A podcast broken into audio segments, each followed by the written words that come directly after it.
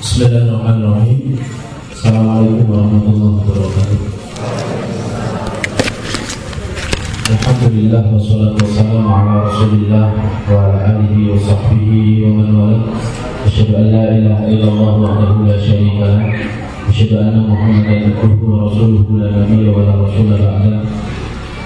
اللهم لا سهل إلا ما جعلته سهلا وأنت إن شئت تجعل الحزن سهلا.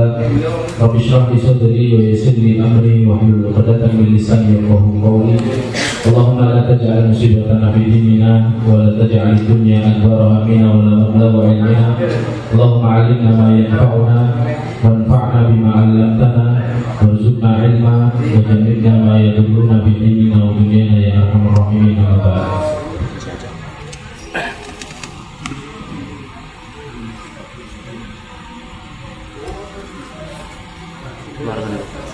keluarkan Alhamdulillahirrahmanirrahim Bapak Ibu yang dimuliakan Allah Barakallahu fikum. Kita bersyukur kepada Allah Ta'ala.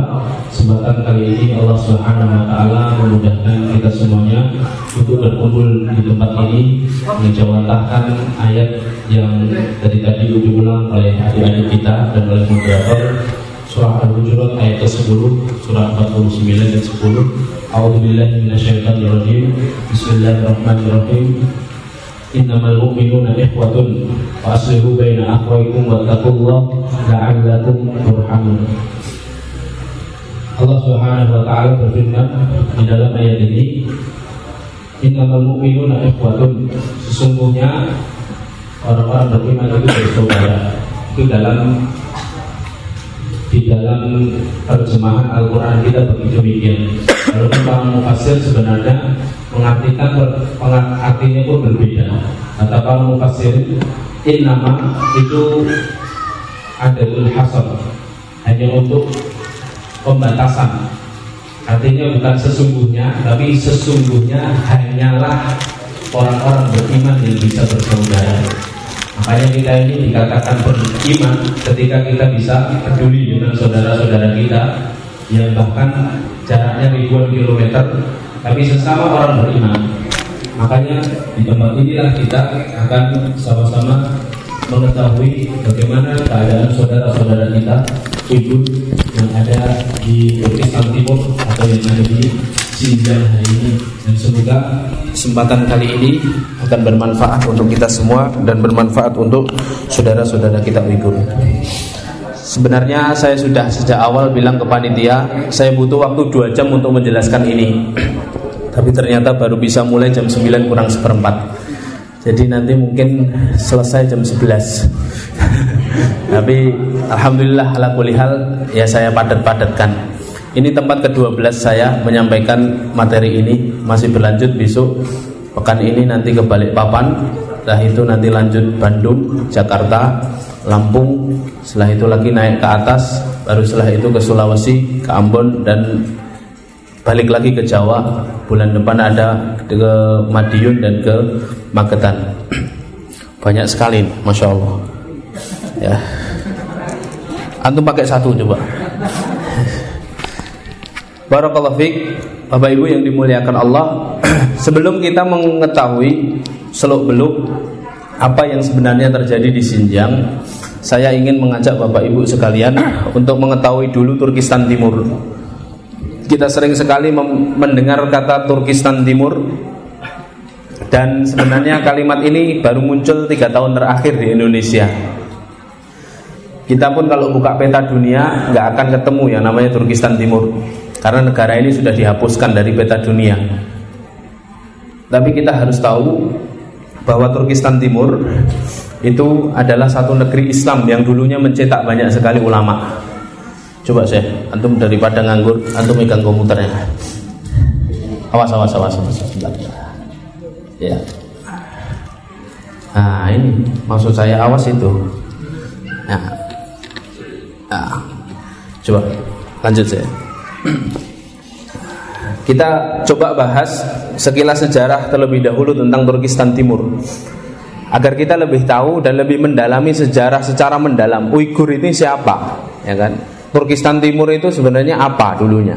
Ya, jadi Turkistan Timur itu Bapak Ibu yang dimuliakan Allah adalah sebuah negara Islam yang dulu pernah ada. Namun negara ini akhirnya lenyap karena dijajah oleh pemerintah Cina. Maka kalau kita ketahui lanjut saya. Turkistan Turkistan sendiri ya, yang letaknya di Asia Tengah itu banyak sekali melahirkan para ulama. Imam Al Bukhari itu dari Turkistan.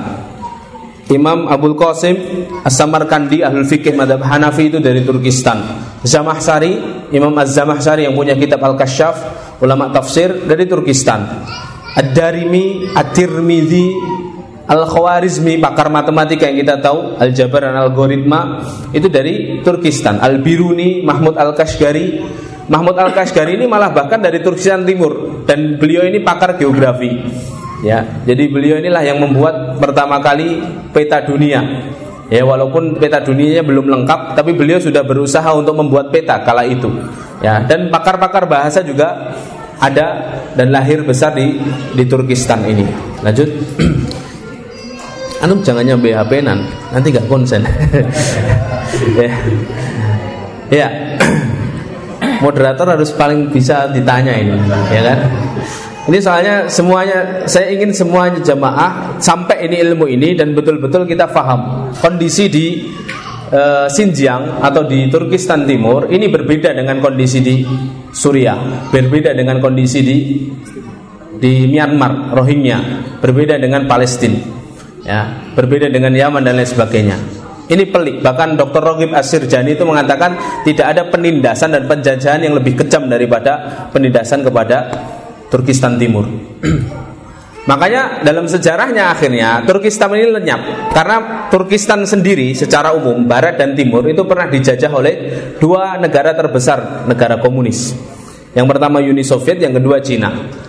Tahun 24, 3 Maret 3 Maret 24 ketika khilafah Turki Utsmani itu runtuh, ya kan? Maka wilayah-wilayah Islam pun tidak ada lagi yang menguasai. Makalah terpecah-pecah. Antum tahu Timur Tengah terpecah-pecah negaranya jadi beberapa negara Arab Saudi, Yaman, di kiri ada Palestina, Suriah, Yordania, Lebanon, ada Oman, Uni Emirat Arab, Qatar dan lain sebagainya, Kuwait.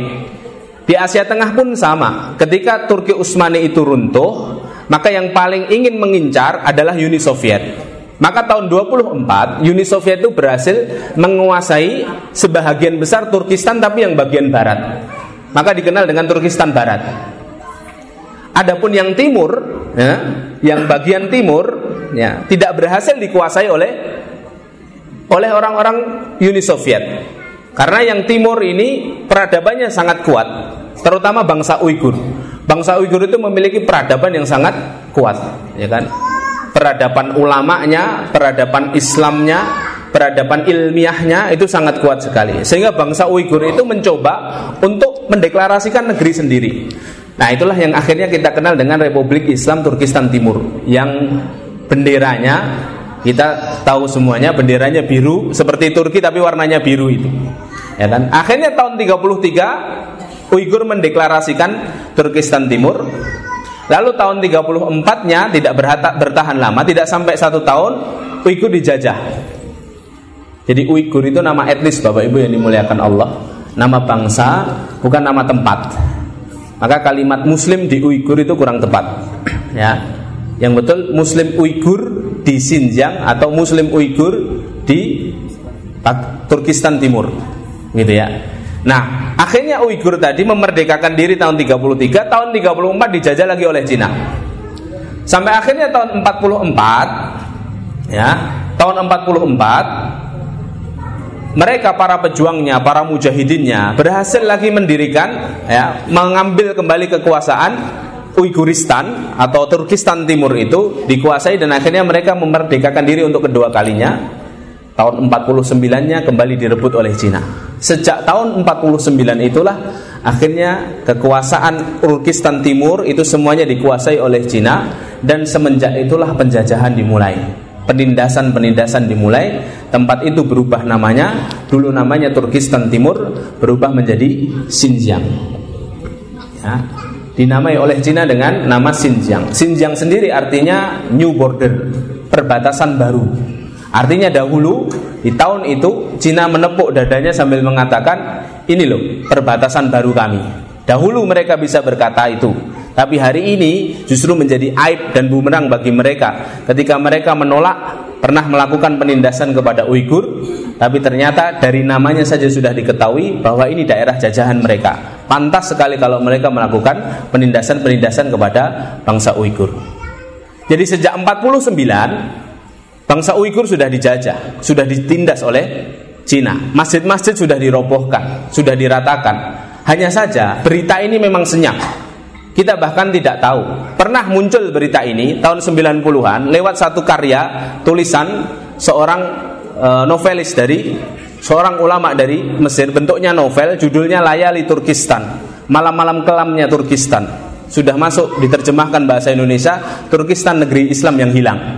Ya. Tapi setelah itu kita tidak pernah dengar Turkistan, Turkistan Timur. Bahkan kita baru dengar lagi kapan? Tiga tahun terakhir isu Uighur itu masuk Indonesia itu 2018 Desember. Ya kan? Sebelumnya hanya selentingan-selentingan saja. Kenapa demikian? Karena memang semua penindasan itu ditutup rapat oleh pemerintah Cina. Sampai hari ini. Sampai hari ini. Nah, yang menarik, Turkistan Timur dijajah, ditindas, dijadikan jajahannya Cina dinamakan Xinjiang. Turkistan Barat gimana nasibnya yang dikuasai Uni Soviet? Turkistan Barat yang dikuasai Uni Soviet tahun 91 ketika Uni Soviet runtuh, ya, Uni Soviet bubar, mereka semuanya merdeka. Maka kita kenal nama-nama Uzbekistan aja saya. nah ini, yang di kiri, kirinya yang biru itu, itu Turkistan Barat, Kazakhstan, Turkmenistan, Tajikistan, Uzbekistan, Kirgistan, itu dulu kekuasaan Uni Soviet. Bahkan Afghanistan kita tahu tahun 2000-an kita tahu penjajahan Eh, Uni Soviet kepada Afghanistan sehingga melahirkan para mujahidin Taliban sehingga mereka bisa mengusir Uni Soviet itu dulu semuanya jajahan Uni Soviet. Uni Soviet bubar, mereka merdeka. Nah, tersisalah akhirnya Turkistan Timur dengan nasibnya. Kenapa? Karena Turkistan Timur bukan jajahan Uni Soviet, tapi Turkistan Timur jajahan apa? Jajahan Cina. Lanjut. Nah ini peta besarnya. Turkistan Timur itu jadi Cina itu sebesar itu. Sebelumnya ya, sebelumnya Cina itu sebenarnya hanya segini, Bapak Ibu yang dimuliakan Allah.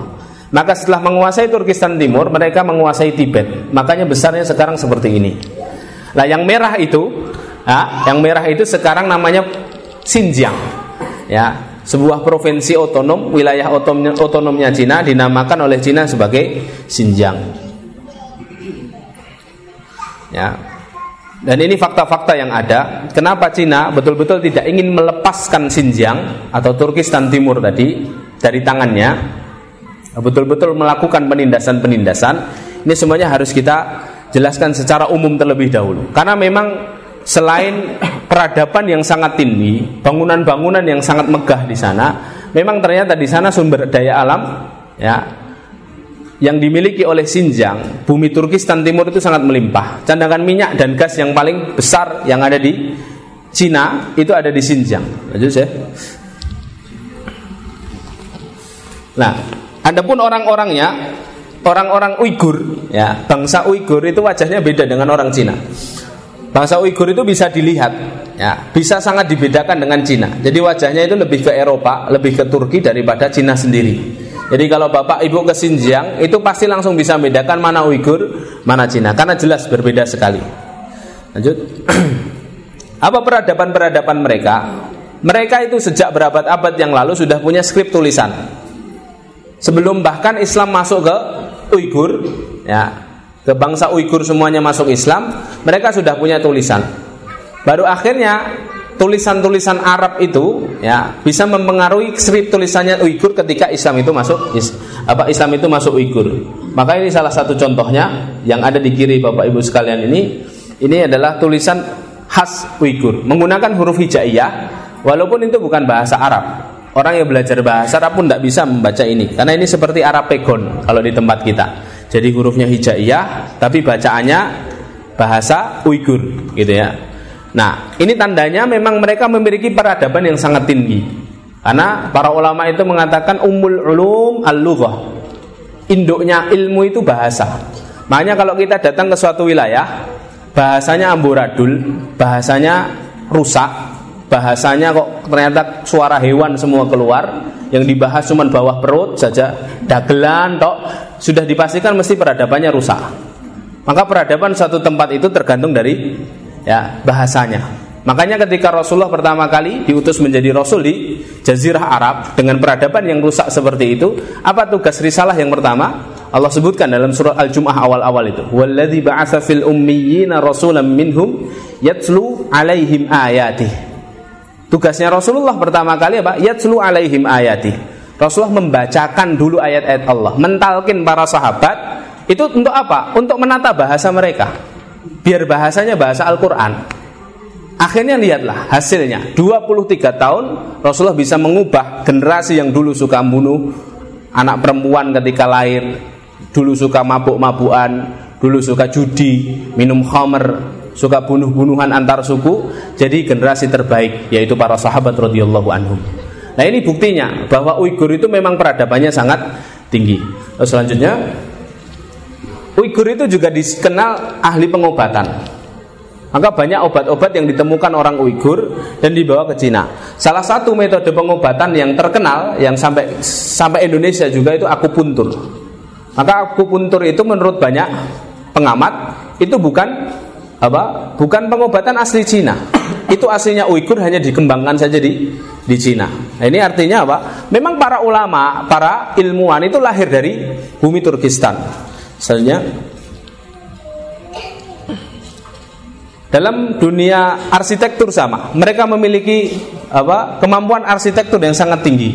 Ini contoh bangunan yang ada di Xinjiang hari ini ya. Ini masjid ada di kota Urumqi. Masjidnya sangat megah sekali. Menaranya ini tinggi sekali Bapak Ibu yang dimuliakan Allah. Hanya saja masjid ini sudah tidak digunakan, dialih fungsikan menjadi pasar sekarang. Tidak boleh untuk sholat, Dulu ini sebaik-baik tempat di muka buminya Allah. Karena Rasulullah katakan sallallahu alaihi wasallam, "Inna khaira biqa'il ardi al masajid." Sesungguhnya sebaik-baik tempat di muka bumi itu masjid. Ini sebaik-baik tempat di muka buminya Allah ya tempat kita ini sekarang berkumpul. Tapi apa kata Rasulullah? Wa inna syarra biqa'iha al aswaq. Sesungguhnya tempat yang paling buruk di muka bumi adalah pasar. Jadi pasar sekarang. Tidak bisa sholat ini, digembok dan gemboknya sudah berkarat. Ya. Tapi lihatlah, kenapa disisakan? Karena indah sekali. Ya, dan dijadikan objek wisata ini, ya.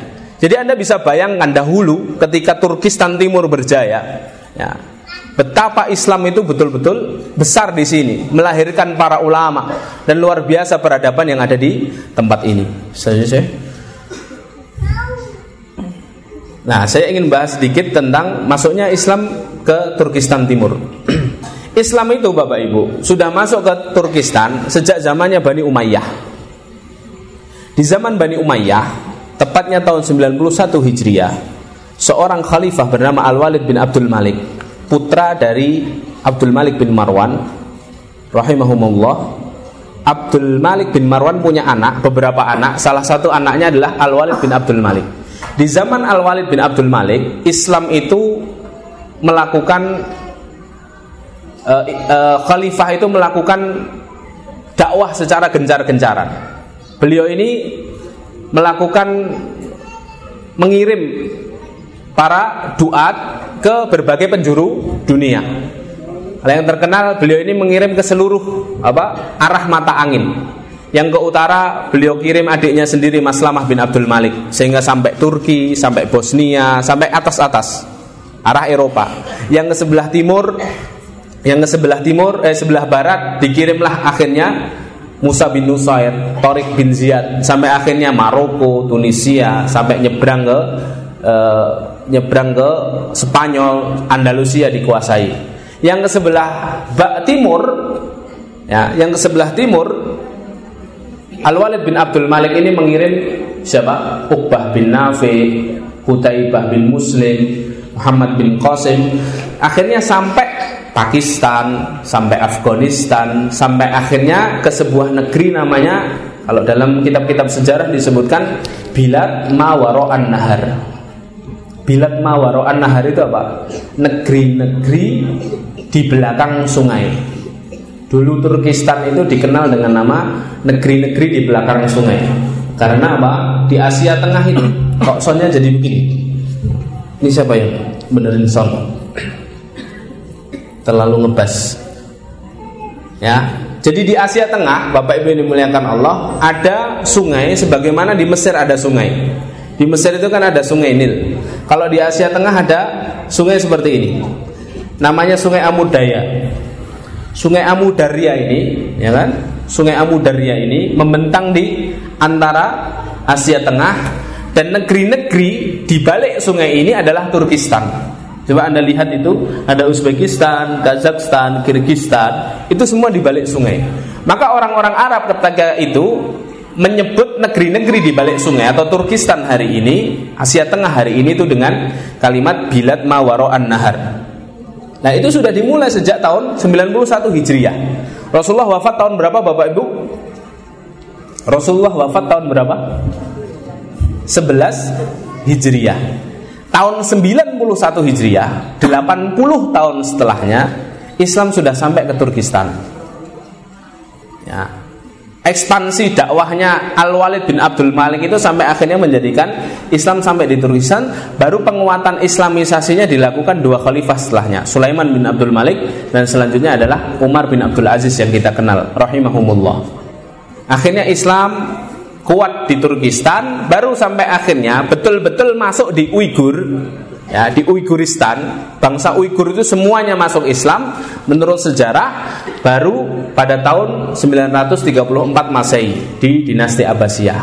Karena sultannya masuk Islam satu kugrokan anak-anaknya masuk Islam akhirnya masyarakatnya semua masuk Islam mulailah di situ dibangun masjid-masjid yang sangat megah mulailah di situ digantilah skrip tulisan tadi yang tadinya skrip tulisannya bahasa Uighur diganti pakai huruf hijaiyah.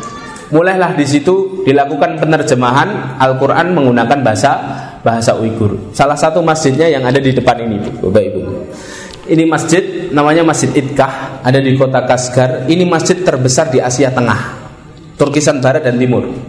Memuat 30 ribu jamaah. Dan masjid ini masih hingga sekarang dan kami kemarin sampai di sini. Bagaimana nasib masjid ini nanti akan saya ceritakan. Sampai akhirnya tidak hanya itu, setelah jadi muslim semuanya, jadi negeri yang sangat besar peradabannya, kuat peradaban Islamnya, Turkistan Timur itu juga dikenal sebagai urat nadi perdagangan dunia. Karena apa? Karena dilewati oleh jalur sutra. Jalur sutra itu ini coba. Nah ini. Jadi dahulu para pedagang Timur Tengah itu kalau berdagang ke atas, Bapak Ibu, itu melewati Pakistan, melewati Irak, Iran, sampai akhirnya Uzbekistan itu kan, Tashkent, Sarmaka, Samarkan itu kan di Uzbekistan. Lalu ke Kasgar, Kasgar dan sekitarnya ini Turkistan Timur, lanjut lagi ke daerah-daerah utara Cina. Sampai akhirnya titik terakhirnya di Xi'an. Kemarin saya sampai di Xi'an itu, di Xi'an itu ada masjid tertua di dataran Cina Sian yang paling pojok itu. Jadi daerah utara itu kesemuanya. Jadi Bapak Ibu jangan bayangkan kalau orang Cina itu mesti agamanya ateis komunis. Dan jangan bayangkan kalau ada orang Cina Muslim ini berarti mualaf. Jadi kalau kita bayangkan Cina Muslim itu kan bayangan kita Ustadz Felixio kan mualaf ini, ya kan baru-baru nih paling tiga tahun lima tahun. Enggak, Cina itu pak, ya kan memang mayoritasnya adalah sukuhan suku Han itu suku yang agamanya komunis ateis ya. Tapi di daerah utara itu yang di garis itu semuanya muslim pak. Namanya sukunya suku Hui ya kan? Walaupun kalau dihitung secara lengkap di dataran Cina mereka minoritas. Hui itu semuanya muslim ya. Jadi presentasinya begini ada banyak suku di Cina itu yang paling mayoritas adalah Han Han itu sekitar 80% Yang komunis ateis yang sekarang berkuasa Xi Jinping itu. Itu Han. Ya, Bukan Tuhan tapi Han. Ya kan? Walaupun dia mengklaim dirinya Tuhan. Ya kan? Karena dia dalam apa upacara kepresidenannya milad ke-70-nya Cina dia mengatakan tidak ada kekuatan yang lebih besar yang bisa mengalahkan Cina hari ini. Dia mengatakan begitu dengan menepuk dadanya, ya kan? Nah itu Han. Nah adapun yang di utara yang di jalur sutra ini ini dihuni oleh suku Hui dan semuanya muslim Bapak Ibu. Ya. Dan 10 persennya lagi adalah Uighur, Kazaks yang di bagian barat. Ya. Jadi yang menarik di bagian utara ini Bapak Ibu adalah semuanya muslim. Dan ini yang menjadi bemper oleh pemerintah Cina ketika mereka menindas Uighur. Ingat Desember kemarin kedubes Cina di geruduk sama kaum muslimin Jakarta sekitarnya ya. Apa komentarnya pe pemerintah Cina atau kedubes Cina ketika diprotes karena penindasan kepada Uighur? Apa komentar mereka? Komentar mereka kami tidak diskriminatif kepada Islam. Nah, yang kami lakukan di Xinjiang itu kami memberantas teroris. Uighur itu radikal teroris makanya kami tangkepi kami masukkan penjara mereka berkata begitu. Yang kami lakukan itu seperti di negara-negara lain. Buktinya tuh hui kata Cina ini. Tuh hui yang ada di atas tuh, yang ada di garis ini, mereka baik-baik saja. Mereka boleh ibadah. Mereka bebas beribadah. Nah, selalu dijadikan bemper, selalu dijadikan alasan untuk menindas siapa? Uighur. Nah, ini menarik Bapak Ibu yang dimuliakan Allah. Sampai akhirnya Desember kemarin saya berdiskusi dengan seorang kawan Yang kawan ini Masya Allah Beliau karena kecemburuannya kepada agama Allah yang ditindas Maka beliau ini mengajak saya Ayo Ustaz kita buktikan Kalau memang yang dilakukan pemerintah Cina itu mereka menindas Islam Bukan menindas Uighur Bukan mengatakan Uighur ini teroris Dan membiarkan Hui baik-baik saja. Kita coba cek kedua tempat itu Ustadz Jadi tujuan kami ke Cina kala itu adalah Membuktikan Hui betul baik-baik saja Atau sama ditekan. Yang kedua ke Xinjiang Betul tidak fakta bahwa Uighur itu di, ditindas. Akhirnya Bapak Ibu yang dimuliakan Allah Allah mudahkan langkah kami Untuk sampai pertama kali di kota Lanco ini Jangan di sini nih Jadi kami terbang dari Jogja ini ke Kuala Lumpur. Dari Kuala Lumpur langsung kami terbang 5 jam sampai ke kota Lanco ini. Ini bacanya bukan Lanzo tapi Lancok. Pas saya ngomong Lanzo itu disalahkan orang sana. Ini bacanya Lancok katanya. Makanya ada makanan khas mereka namanya Lancok Lamian. Mie tarik Lancok. Jadi Lancok itu terkenal sekali kota muslim, Bapak Ibu. Di semua dataran Cina, kalau jenengan ini cari makanan halal, itu biasanya yang paling terjamin halalnya itu mie lancuk ini. Kalau di Indonesia kayak masakan Padang gitu. Warung Padang itu kan insya Allah halal, gitu kan? Lah kalau di sana ada yang insya Allah halal, itu namanya lancuk lamian itu, mie tariknya lancuk. Jadi makanan khasnya lancuk itu di mana-mana di semua kota di Cina ada, bahkan di Jakarta sudah ada, ya kan? Di Jakarta ada ini lancuk lamian ini, karena memang ini makanan khasnya Muslim. Kami sampai di situ karena di situ bandara internasional Sampailah di situ, memang tujuan kami bukan hanya ke Xinjiang, Bapak Ibu. Tujuan kami pertama untuk mengetahui bagaimana keadaan Muslim Hui di provinsi-provinsi Islam ini. Lanjut Mas. Maka sampai kami di sana, muter-muter di sana empat hari Pak, saya Pak di Hui itu beberapa kota.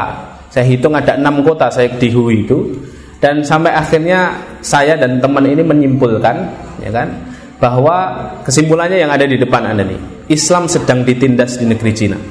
Jadi bukan is, bukan Uigurnya, tapi Islamnya yang ditindas. Ya. Jadi Bapak Ibu yang dimuliakan Allah, bicara Uigur, bicara Xinjiang, bicara Turkistan Timur itu tidak lengkap kalau kita belum bicara tentang Hui. Kalau ibarat makan sate itu, Pak. Kalau bicara Uigur tidak bicara Hui, itu seperti makan sate tanpa daging, Pak. Sunduk etok karo ya sama kecap pak. Ya kan? Kenapa? Karena sering kali hui dijadikan alasan pemerintah Cina untuk menindas Uighur. Makanya saya ingin membahas sedikit tentang hui dan keadaan mereka selama kami di di sana. Lanjut ya. Nah ini. Provinsi yang ada di atas itu bapak ibu ya yang di atas itu yang oren itu itu semuanya provinsi muslim ya provinsi muslim banyak sekali masjid-masjid banyak sekali orang lalu lalang pakai kopiah yang muslimah pakai jilbab, subhanallah. Sampai akhirnya kami sampai di Lanco, nah Lanco itu, ya tengah itu. Akhirnya kami mulai searching, Pak. Di situ kami bermalam, terus kami searching mana ini yang paling kuat basis Islamnya di kota apa. Akhirnya kami dapat jalan untuk mengetahui bahwa yang paling kuat di Sining itu. Di Sining itu ada masjid besar muat untuk 20 ribu jamaah dan katanya banyak sekali muslimnya di situ. Akhirnya kami berangkat ke situ naik kereta cepat Bapak Ibu. Kereta cepat di sana satu jam yang tingkat kedua bukan tingkat pertama, tingkat kedua itu 300 km per jam. Jadi dari mana? Dari Lancok ke sini itu dua jam pak. Jadi kayak Solo Jakarta tapi hanya dua jam. Ya, sampai kami akhirnya di sini, Subhanallah, lanjut mas. Di sini ini sampai di sini Bapak Ibu dimuliakan Allah. Sebelum sampai di masjid besar ini, ya kami keluar stasiun itu kondisinya suasananya sudah sangat Islami. Laki-lakinya pakai kolan suah putih, perempuannya pakai jilbab jalan, makanan-makanan halal itu berjajar luar biasa. Sampai akhirnya kami bertanya-tanyanya itu apa? Orang-orang laki-laki itu kayak terburu-buru. Kata kami sampai sana itu sudah masuk waktu duhur, waktu-waktu jam 1 Orang laki-lakinya kayak jalan cepat gitu. Dan kami tidak sadar kalau mereka ini sebenarnya mau ke masjid. Kami tahunya bahwa ketika kami sampai, kami tuju masjid ini, karena yang katanya basis Islam yang paling terkenal ini masjid ini, masjid Dongguan ini. Akhirnya kami sampai situ, subhanallah. Pas sampai situ, sholat sudah diadakan, ya kan, sedang didirikan. Dan ketika sampai situ, masya Allah, jamaahnya ribuan, pak. Jamaah duhur ini padahal. Ya, ini di Cina, bukan di Pakistan, bukan di Irak, bukan di negeri-negeri Arab, bukan di Oman, bukan di mana. Ini di Cina, Pak. Dan ini semuanya orang Cina. Tidak ada satupun orang Pakistan, Bangladesh seperti di negeri-negeri Eropa. Kalau Anda berkunjung di Eropa, nyari masjid, masjidnya itu yang memenuhi soft awal orang-orang Pakistan, orang-orang Arab. Ya, ini semuanya orang Cina, Pak. Ya. Dan ketika masuk sini, masya Allah, Pak, ini ada videonya ini. Semoga bisa diputar. Oh, no program, ya? Tidak ada program ini. Laptop baru ya? Baru beli pas ini. Masya Allah. Uh, tuh, nggak kelihatan lagi. Mana? Ah ini, ini. ini. Sebentar Pak. Biar saya itu bisa menceritakan apa yang saya lihat ke Bapak Ibu semuanya. Ini bisa. Bismillah.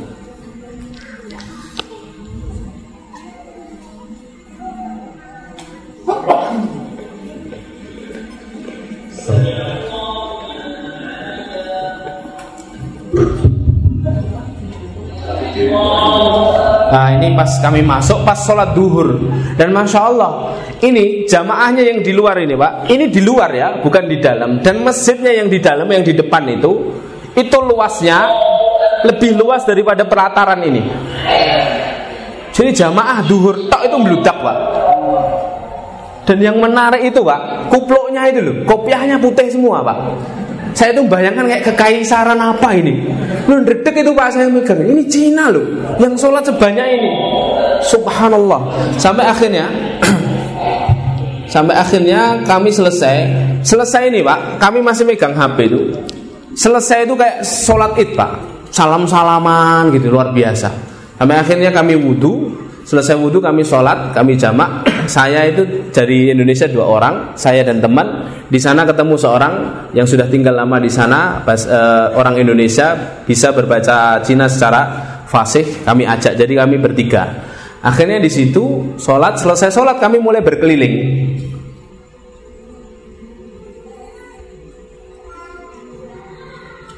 Nah, Akhirnya kami berkeliling Bapak Ibu. Nah ini dalam masjidnya ini tiga lapis ya, satu, dua, tiga, besar sekali dalam masjidnya ini penuh ketika duhur. Masuk berkeliling gitu, ini masjid luar biasa jamaah. Jadi ketika saya yang lihat jamaah bludak itu Pak, sholat duhur, saya itu pikiran cuma dua Pak.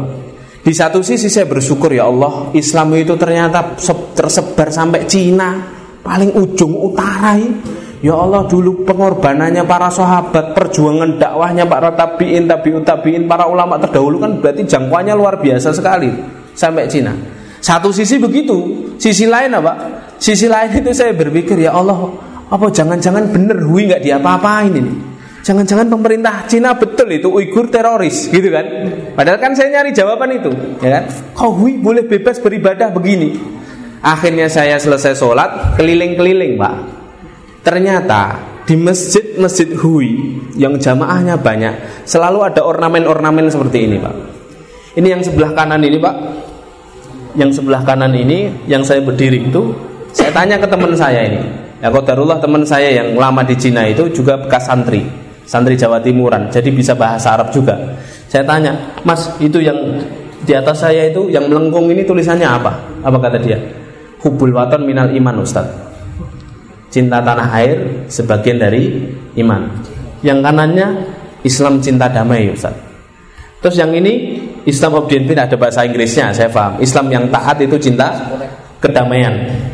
Terus yang unik bagi saya unik masjid-masjid di sana depannya mesti ada lambang komunis besar kayak gini pak walaupun kita juga tidak bisa suuzon wong ini negara komunis gitu kan ya pantas kalau di tempat kita kan tidak mungkin masjid ada lambang kayak gini kan ya kan terus ada selalu ada bendera Cina tapi saya belum terjawab itu. Itu hanya prasangka-prasangka saya saja. Ini kok kenapa ya? Di masjid-masjid kok ada jargon-jargon cinta NKRI gitu kan ya.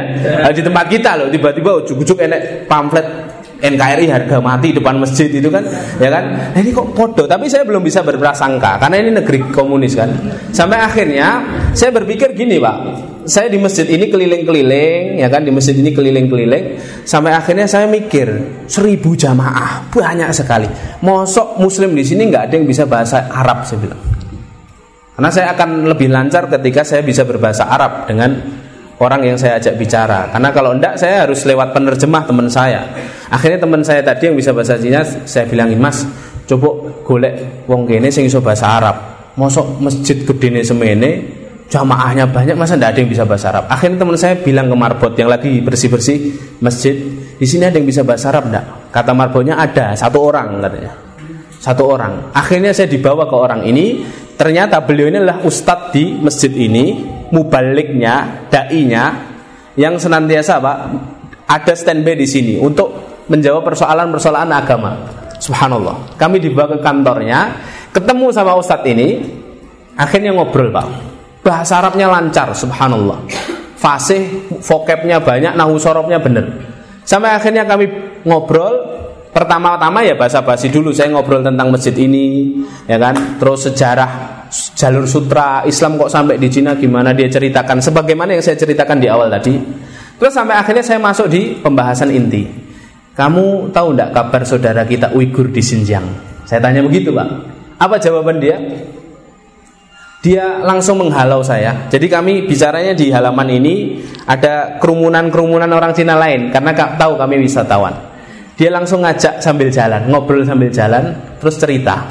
Jadi ini pak imam ini atau ustadz ini adalah orang pertama di Hui yang ketika kami tanya tentang Uighur dia menjawab Pak. Di Lanco kami senantiasa tanya kepada orang Lanco yang muslim juga kadang sopir, kadang di warung kami tanya gimana kondisi Uighur mereka selalu tidak mau jawab. Antara mereka mengganti topik atau yang kedua mereka bilang saya tidak tahu gitu saja. Saya belum pernah ke sana saya nggak tahu. Lah ini Ustadz ini ketika ditanya dia menghalau saya sambil ngajak jalan gitu terus dia cerita pakai bahasa Arab hum ya khaufun katanya. Mereka sekarang dalam keadaan ketakutan. Mereka dalam keadaan tertekan. Mereka hari ini ditekan pemerintah. Mereka muslim sama dengan kita. Dia bilang gitu. Dan mereka butuh doa kita, kata dia. Wih, menarik ini. Ustadz ini tahu berarti kondisi Uighur. Lalu saya pancing lagi. Loh Ustadz, kalau kita muslim, Hui di sini muslim, Uighur muslim, kenapa perlakuannya berbeda? Saya tanya gitu. Kok Uighur ditindas kayak gitu, di penjara, ketakutan, antum di sini bebas beribadah, saya bilang. Jamaahnya meludak, saya bilang gitu. Ustadz itu langsung tersenyum kejut, Bapak Ibu ini melihatkan Allah. Langsung kayak nyesek begitu, terus beliau berbicara gini, Fakot akul alhamdulillahirobbil alamin. Aku tidak bisa banyak menjawab kecuali aku hanya bisa berkata Alhamdulillahirobbil alamin. Kayak ada yang disembunyikan pak. kayak ada yang disembunyikan. Sampai akhirnya saya tidak berani untuk menanyain lagi karena saya takut nanti terlalu dalam terus dia menutup diri. Saya mulai basa-basi lagi dengan dia kok darullah basa-basi saya ini pak. Malah menunjukkan sebuah jawaban subhanallah. Lu nggak tahu pak. Ini lisan ini penting ngomong wae. Kayak gini nih ngomong wae penting lah ini saya itu bahasa basinya apa pak ya untuk ngelipir ke dia biar nggak terlalu serius saya bicara pak Wih, Ustadz bahasa Arab antum kok bagus sekali Antum kan lama tidak pakai bahasa Arab kan? Iya lama. Jarang ada wisatawan yang pakai bahasa Arab. Biasanya wisatawan yang ke sini itu ya orang-orang Cina, non Muslim datang ke masjid ini minta diedukasi. Lah ini kok ada yang bahasa Arab. Lah tapi bahasa Arab tuh bagus loh saya bilang gitu. Antum apa lulusan Timur Tengah? Saya tanya. Antum pernah belajar di Mekah, di Madinah? Apa kata dia? Wong saya itu keluar negeri aja belum pernah kata dia. Subhanallah saya bilang. Lah antum belajar bahasa Arab dari mana? Harusnya kalau orang dalam negeri tidak pernah bisa bahasa Arab, biasanya kan bahasa Arab pasif saja, ya kan? Lah ini kok bahasa Arab, bahasa Arab aktifnya kok baik? Saya tanya, lah antum belajar di mana? Dia bilang di pesantren Ustaz kata dia. Di pesantren. Loh, di kota ini ada pesantren? Saya tanya. Bukan di kota ini, di kota lain. Loh, di pesantren sejak kelas berapa? Saya dulu nyantri SMP SMA. Itu dia bilang, ya kan? Yang antum pelajari apa? yang saya pelajari semua tentang Islam. Jadi di sana, Pak, di Cina itu pesantren-pesantrennya kayak di Indonesia. Belajar akidah, akhlak, fikih, tafsir, hadis, semua pelajaran bidang dalam Islam saya pelajari termasuk bahasa Arab. Saya bisa bahasa Arabnya itu lulus SMA sudah bisa bahasa Arab. Dia bilang gitu. Lalu saya semakin penasaran, loh di Cina ini ada ada pesantren ya? Terus dia bilang ada, tapi bukan di kota ini. Pusatnya pesantren, pusatnya masjid-masjid ada di kota Linsia. Ada di kota Linsia ini untuk bantu saya. Nah, yang ini nih. Kota Linsia. Antum datang, antum harus datang ke sana kalau mau tahu Islamnya Hui katanya. Loh memang ada apa di kota itu?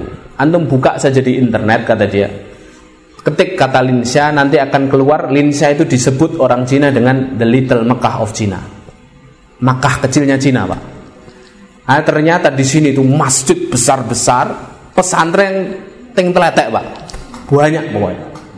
Weh menarik ini. Tapi terus akhirnya dia bilang gini pak. Tapi pesantren saya tidak seperti dulu lagi. Yang sekarang ini tidak seperti dulu. Loh tidak seperti dulu gimana Dulu waktu saya nyantri Satu pesantren itu santrinya 300 orang. Sekarang di sana satu pesantren hanya dibatasi oleh pemerintah 50 orang. Kami sekarang ditekan. Dia bilang gitu Weh jawabanku ini gitu kan. Dan tadi mulanya dari bahasa basi. Ya pokoknya dibuat Allah begitu. Akhirnya dia bilang cuma 50 orang. Loh kok bisa begitu? Iya Ustadz-ustadz kami ditangkap Wah semakin tertarik saya Jadi aslinya Pak Pulang dari Sining itu Jadwal kami langsung terbang ke Sinjang Karena pinginnya nyari Nyari tentang Hui itu di Sining saja Karena internet nunjukin pusatnya Hui Sining Gara-gara jawaban dia tadi, Ustadz kami ditangkap pesantren di batasi 50 orang padahal di zaman kami boleh 300 gitu ya. Akhirnya kami tidak jadi kesinjang dulu, Pak. Nunda satu hari bahkan dua hari itu untuk ke Linsia. Akhirnya kami minta alamat pesantrennya, kotanya sebelah mana, naik apa dari sini. Akhirnya dia bilang kamu balik lagi aja ke Lancok tadi terus naik bis. Tidak ada kereta ke sana katanya. Karena ini kotanya tidak terlalu besar, tidak dilewati railway. Akhirnya Pak, kami naik bis Pak bersama pribumi naik bis 3 jam Pak, 90 kilo. Ya kan, naik bis. Saya juga tidak mudeng itu. Untung saya bawa teman yang bisa bahasa Cina Pak. Semua tiket-tiketnya bahasa Cina semua, ya kan. Ki wocone opo batin kan. Terus yang penting bayar biro wes, yang penting tekan. Akhirnya sampailah kita di Linsia Pak. Di Linsia itu ya pelengak-pelengok karena apa? Semua bahasanya Cina dan tidak ada orang bisa bahasa Inggris Pak turun sampai turun ngomong akhirnya temen coba tanya sopir bis jadi semua penumpang udah turun bisnya itu baru dibersihin sama sopir bis dia tanya kenal alamat ini ndak loh pesantren ini pesantren terkenal di sini kata dia kalian dari mana? Indonesia. Muslim. Gitu sopirnya. Muslim. Saya juga Muslim. Ternyata sopir bisnya aja Muslim pak Wah akhirnya kami salaman Assalamualaikum. Terus oh gampang. Kamu kalau mau ke pesantren ini Naik aja taksi. Cuman 10 ribu katanya 5 yuan. Akhirnya naik taksi. Kok kodarullah? Sopirnya juga Sopir taksinya juga muslim pak malah dia ngandani ini pesantren Ba'da maghrib biasanya ada pengajian mas katanya. Tapi nggak pakai mas tak tambah dewe ya kan? Mungkin kaya aja biar jenengan nggak ngantuk ya. Akhirnya wih, tahu sopir sopir taksinya tahu. Tapi dia kayaknya ya nggak update update pak. Dia tahunya dulu di sini tuh sering ada pengajian. Akhirnya diantar pas sampai situ pak gara-gara kami nyariin alamat tadi dari berangkatnya pagi keluar dari hotel itu jam 8 sampai situ maghrib pak ya. Yo tadi nanya-nanya orang ini linsa itu mana? Akhirnya sampai maghrib. Ketika maghrib masya Allah mereka sholat. Nah ini coba saya ini mahadnya pak. Gede bangunannya. Bangunan ini pondoknya tok ya belum masjidnya. Masjidnya muat 10 ribu orang pak. Besar banget. Ini empat lantai pak. Dan kami masuk. Di dalamnya kamar-kamar kelas ruang makan aula subhanallah. Nah karena di sini kami datang kedinginan pak. Di sini suhunya min 3 derajat pak. Dingin banget ini. Kami langsung masuk ke ruangan ini nih. Ke ruangan yang nah ini. Ruangan ini. Ini tempat wudhu masuk ke situ kami menghangatkan diri karena di masjid-masjid Hui itu pak kalau musim dingin kerannya dua. Yang satu dingin yang satu hangat kami bersihkan diri menghangatkan diri sholat selesai ternyata ada jamaah yang masuk ke kamar mandi. Saya perlu ceritakan ini karena ini inti ya kan? Dia masuk duduk di seberang saya saya kan lagi basuh tangan lagi berwudu. Lah terus kok dia lihat saya itu tanya pakai bahasa Arab pak. Apa nggak keren nih pak pakai bahasa Arab tapi sebenarnya saya sedih pak orang lihat saya itu bukan sebagai orang Indonesia gitu Ki wong Pakistan mau Bangladesh gitu, gitu loh. iya sebenarnya rodok sedih saya. Tapi yang saya bersyukur loh kok bahasa Arab. Ini berarti kota kota santri betul gitu loh. Ya. Min aina anta? Dia bilang gitu. Wih, mantap nih saya jawab. Indonesia saya bilang. Dari Indonesia. Terus saya tanya langsung kan, saya nggak buang waktu karena dia bisa bahasa Arab. Dia sambil bersihin, ngangetin tangan juga. Terus saya tanya, ini pesantren kan? Iya betul pesantren kata dia. Terus saya tanya, Ustadz siapa yang bisa saya temui di pesantren ini? Maksud saya dia biar nyebut nama Ustadz, kiainya atau siapa biar saya bisa sowan gitu kan. Terus apa kata dia pak? Maaf ya Ustadz Huna katanya. Di sini udah nggak ada Ustadz katanya. Itu jawabannya agak ketus pak. Di sini udah nggak ada Ustadz. Al-an. Terus saya tanya, loh pondok pesantren kok nggak ada Ustadz gimana ceritanya? Saya bilang. Terus apa kata dia? Al-an fishin muskilah kabiro. Sekarang di Cina lagi ada masalah besar. Terus dia pergi gitu aja pak La salam wala kalam. Harusnya kalau dia tahu saya orang Indonesia, sama-sama muslim, kan dipersilahkan dulu, Fadol ayo ke masjid kami, ya kan nganget-nganget dulu, teh hangat gitu kan. Ya kalau orang Jawa begitu, kalau orang sana nggak tahu sih budayanya. Cuman harusnya kan begitu. Ini enggak, gara-gara saya terlalu detail nanyanya, ustadznya siapa namanya, itu dia kayak menutup diri, kayak melindungi ustadznya. Dia bilang, nggak ada ustadz di sini. Di sini di Cina sekarang ada masalah besar. Oh tambah bertanya-tanya saya pak, ada apa nih di Hui? Ini di pusatnya Islam, Pak. Tempat pengadilan ulamanya, kota Linsia itu. Anda searching loh di Google Linsia, nanti keluarnya The Little Mecca of China. Mekah kecilnya Cina. Akhirnya kami keluar masuk ke masjid ini, Pak. Ini masjidnya gede banget. Ya kan? Masjidnya besar. Masuk tinggal orang sholat nunggu isya, kami sholat jamak, terus kami mencoba nyari yang bisa bahasa Arab. Karena kami sadar kami di pesantren itu orang-orang tua semua pak tidak ada yang bisa bahasa Arab kecuali satu orang tua bisa bahasa Arab itu pun terbata-bata dan dia setelah saya tanya dia alumni pondok ini alumni awal-awal akhirnya cerita banyak ayo kalau mau ketemu mudir saya antar mudir pondoknya direktur pondok akhirnya diantar sampai di rumah mudir itu mudirnya pas pergi Qadarullah terus kami diajak keliling ke pondok saya lihat betul pak kelasnya banyak terus dia mulai cerita ini pondok dulu pondok terkenal kan ya. Pondok melahirkan banyak ulama.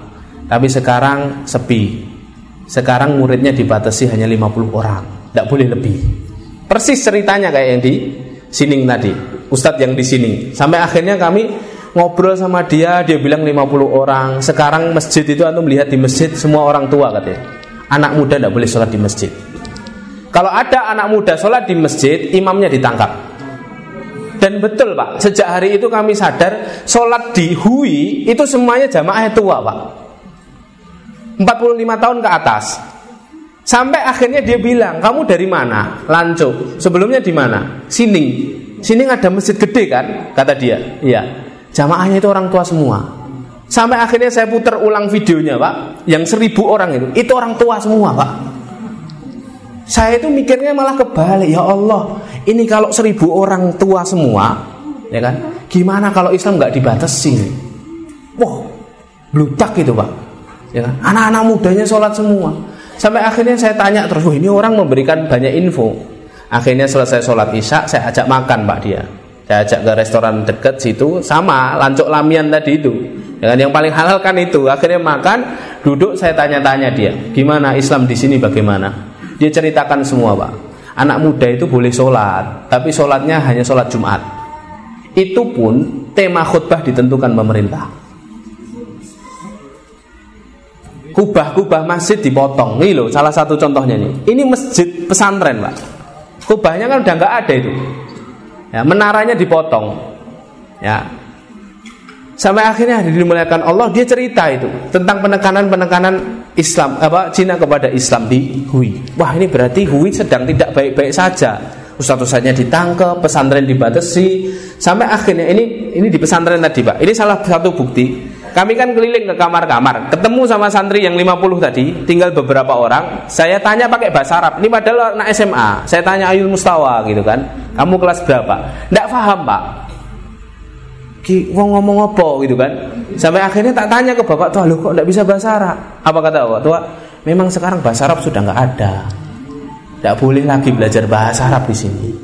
Padahal yang Imam Sining tadi bisa bahasa Arabnya lulus SMA harusnya anak SMA sudah bisa lah bahasa Arab. Percakapan bisa. Ini tidak bisa pak. Jadi memang dipotong itu generasi Islam pak di sana. Tidak boleh sholat di masjid tema khutbah ditentukan. Dan di sana ini perlu diketahui di seluruh dataran Cina sekarang tulisan halal itu semua dihapus pak, diganti tulisan hijau itu. Ya 2019 habis. Program ini mulai 2017, 2019 sudah tidak ada lagi tulisan halal di restoran-restoran. Diganti ini, ini bacanya Xingzhen. Xingzhen itu artinya zen, itu artinya e, benar-benar, Qing itu artinya jelas, benar-benar jelas. Ya, panganan jelas dulu maksudnya ya kan? Itu dipangan. Walaupun itu sebenarnya dari hadis Rasul juga inal halal bayyinun yang halal itu jelas gitu. Tapi tidak boleh tulisan halal makanya diganti istilah ini oleh orang-orang Islam. Benar-benar jelas Nah, lanjut. Nah, akhirnya kami tidur, Pak, di Linsia tadi. Terus kami lihat berita di internet, nyari Linsia, ngetik Linsia itu malah yang keluar ini. The New York Times ini mengatakan a crackdown on Islam is spreading across China. Ya, penyebaran Islam di Cina hari ini ditekan oleh pemerintah Cina. Ya kan? Ditindas oleh pemerintah Cina. Yang dibicarakan bukan Uighur, Pak. Yang dibicarakan Hui dan yang dijadikan berita utama itu masjid terbesar di Linsia. Ini masjid terbesar di Linsia, Pak. Akhirnya malam itu juga kami besok pokoknya kita harus subuhan di masjid ini. Kami searching masjidnya ternyata cuma 400 meter dari hotel. Subhanallah. Wah, deket ini jalan. Akhirnya subuhnya kami berangkat ke sini, Pak, jalan. Subhanallah, kami sholat bersama mereka. Ini di dalam masjidnya, Pak. Ya, ini orang tua semua, Pak. Tidak ada anak muda satupun. Wah, betul nih kata bapak yang semalam. Tidak ada orang orang anak muda. Lalu habis sholat subuh, ya, habis sholat subuh, lah kok kami ke halamannya, Pak. Turun salju ketika itu di halamannya ada papan perencanaan ya penghapusan kubah masjid. Ini, Pak. Ya. Jadi kami nemukan ini di halaman masjid terbesar di Linsia. Jadi kubah masjidnya yang kayak gitu mau diganti genteng Cina yang menaranya tinggi-tinggi pak ini satu jalan empat masjid kayak gini pak besar-besar sekali mau diganti seperti pagoda ya Nah ini ini dalam masjidnya pak sudah dikayak gini kan. Ini kami sholat di sini kan tadi, ya kan? Ini dalam masjid kubahnya sudah diturunkan dan ini kami foto semuanya. Nah ini kalau tidak kalau jenengan ingin tahu, sebentar ini kayaknya tidak bisa langsung ya. Ah, masjid terbesar di Indonesia ini. Ini ada videonya. Nah, dan kubahnya sudah hilang waktu saya di sana, Pak. Masjid indah sekali tapi kubahnya sudah hilang.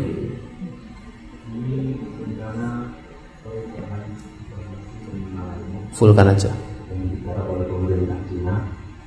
Ini saya pas di sana. Ini on proses ya. Ini belum diapa-apakan tapi yang kubahnya sudah seperti ini. Nanti dipotong ini perencanaannya. Dan kubahnya yang awalnya seperti ini, megah seperti ini, dan dirubah menjadi seperti ini. Dan ini sudah proses pembangunan. Loh, tuh kubahnya sudah hilang, menaranya sudah hilang. Ya.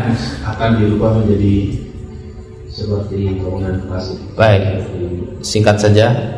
Ini masih panjang ceritanya, Pak. Nah, Bapak Ibu yang dimuliakan Allah, saya tanya ke orang sini, kenapa kok diganti? Alasannya pemerintah Cina apa? Kok kalian tidak bisa menolak itu alasannya apa? Jawabannya apa? Karena pemerintah Cina selalu mengatakan ini tetap masjid namanya. Kamu tetap boleh sholat. Hanya saja kita menjaga tradisi. Biar tradisi Cina nggak hilang. Ya, Islammu tetap Islam, tapi kita harus menjaga tradisi Nusantara. Maka jagalah Islam. Nah itu, ya kan? Ya kan? Saya nggak bilang mirip loh ya.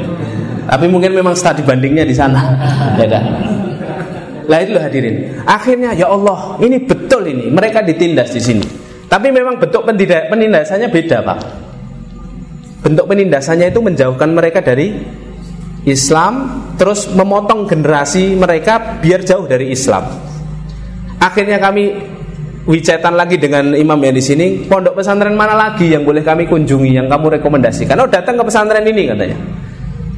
Saya udah datang ke pesantren antum, sudah silaturahim dengan orang-orang sana. Wah dia seneng terus datang lagi kamu ke pesantren ini. Akhirnya kami ditunjukkan pesantren ini, Pak. Ini pesantren tidak terlalu besar, lantai dua lantai saja. Dan ini tapi pesantren luar biasa, Bapak Ibu. Di Indonesia masih jarang. Jadi pesantren ini khusus belajar kiroah sabah. Ini di Indonesia baru model-model daurah, Pak. Di sana pesantrennya sudah bertahun-tahun, subhanallah. Ini pesantren ini sama kami masuk jeriet sama.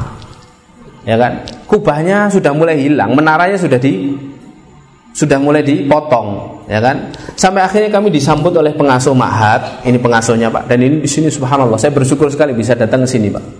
Ini orang ramah sekali. Akhirnya mengajak kami masuk ke masjid menghangatkan diri karena ini dingin sekali di sini, Pak. Balik, balik, balik. Nah, sampai akhirnya kami diajak masuk. Dia mengenalkan diri, saya pengasuh Ma'had sini. Saya bukan pimpinan Ma'had. Pimpinan Ma'had lagi pergi, anak-anak lagi pada libur ini, katanya. Terus dia cerita, di sini dulu ma'hadnya ramai, sekarang hanya dibatasi 50 sama, Pak. Jadi semua itu regulasi semua pondok pesantren di sana. Hanya dibatasi 50. Terus dia cerita begini. Kalian ini dari mana? Dari Indonesia. Saya dia sebutkan nama saya Fulan, terus dia bilang apa? Saya bukan orang Hui katanya. Duh, kok kamu di sini kok bukan orang Hui? Gimana ceritanya? Saya orang Han katanya. Han, Han yang komunis tadi. Terus saya tanya loh, emang Han ada yang Muslim? Saya tanya begitu kan? Apa jawab dia? Loh kalian apa tidak tahu? Hari ini di Cina ini orang Han, suku Han berbondong-bondong masuk Islam. Oh itu pak kabar gembira pertama yang saya dengar pak. Nangis-nangis betul kami pak dengar kabar itu dari dia. Karena apa? Dari kemarin itu berat beritanya senep terus pak. Ya kan? Nah ini kok bilang-bilang berbondong-bondong masuk Islam. Dia bilang kalian mau bukti? Nah, ini buktinya saya kata dia. Saya ini orang Han. Dia bilang. Terus saya kan semakin tertarik. Loh apa yang membuat kalian nih orang-orang Han, ateis, tidak punya agama, komunis kok bisa masuk Islam tuh gimana ceritanya? Yang membuat tertarik apa dari Islam? Dia itu cerita luar biasa, Pak. Dia katakan apa? Karena yang saya ingat itu alasannya tiga. Dia cerita, kan panjang dia ngomong. Yang pertama, Pak, dia bilang karena Islam itu bersih. Katanya. Kami tertarik dengan orang Islam karena kebersihannya, toharoh katanya. Bab pertama dalam bidang fikih, ya kan? Bab toharoh yang sering kita anggap remeh lah wudhu kacilek aku diajari wudhu, istinja kacilek aku diajari istinja. Ini yang justru menjadikan orang-orang Han masuk Islam.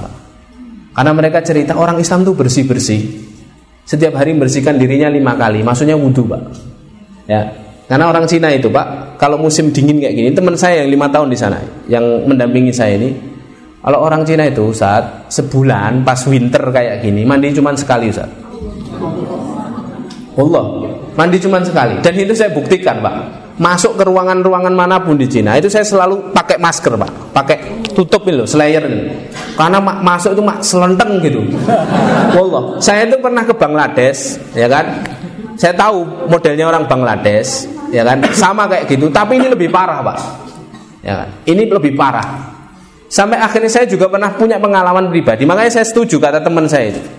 Saya itu punya konsep Pak, ketika di Cina tahu kemprohnya mereka itu, saya punya konsep saya tidak mau buang hajat di kamar mandi umum. Karena ka- kamar mandi umum mereka tidak di mall, tidak di stasiun rakaru-karuan Pak. Ya kan, ting teletek gitu. Wis gila nih pokoknya. Lah kok darullah, saya selalu menyelesaikan hajat saya di hotel Pak. Selesai seharian biar tidak tidak perlu ke kamar mandi umum. Lah kok darullah ketika itu memang harus ke situ, Pak. Sudah gawat darurat gitu kan. Lah saya ngantri satu. Ini off the record ya. Nanti kalau antum rekam jangan dimasukkan. Potong ini ya. Lah saya ngantri satu orang. Lah kok darullah orangnya keluar itu dalam keadaan benerin celana gini, Pak. Benerin celana dengan memertontonkan klosetnya masih dengan apa? kotoran dia. Gak disentor. Saya ngelihat ya Allah, saya bilang. Sampai akhirnya dia benerin dengan PD-nya begini, ya kan? Kan di sana nggak ada ini pak, nggak ada air keran untuk bersihkan.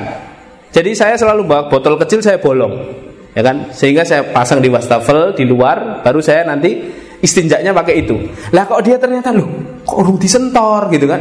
Sampai akhirnya dia dengan PD-nya selesai membenarkan celananya, dia nyentor kotorannya itu di depan saya pak, coba.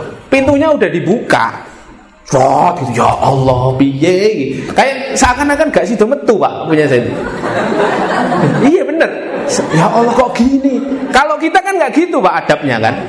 Betapapun kalau kita tahu di luar antri, ya kan, ada orang yang nunggu, kita bersihkan sebersih mungkin kan, karena aib, ya kan, meninggalkan kamar mandi dalam keadaan bau itu kan aib. Ini enggak. Dan itu memang begitu, Pak. Nah itulah yang membuat orang Han akhirnya tertarik dengan Islam. Makanya virus-virus itu datangnya dari sana, Pak. SARS, masih ingat SARS? Flu burung, corona dari sana. Kenapa? Mereka semua semua dimakan, yang bisa dimakan dimakan, keluarnya sembarangan. Jadilah virus.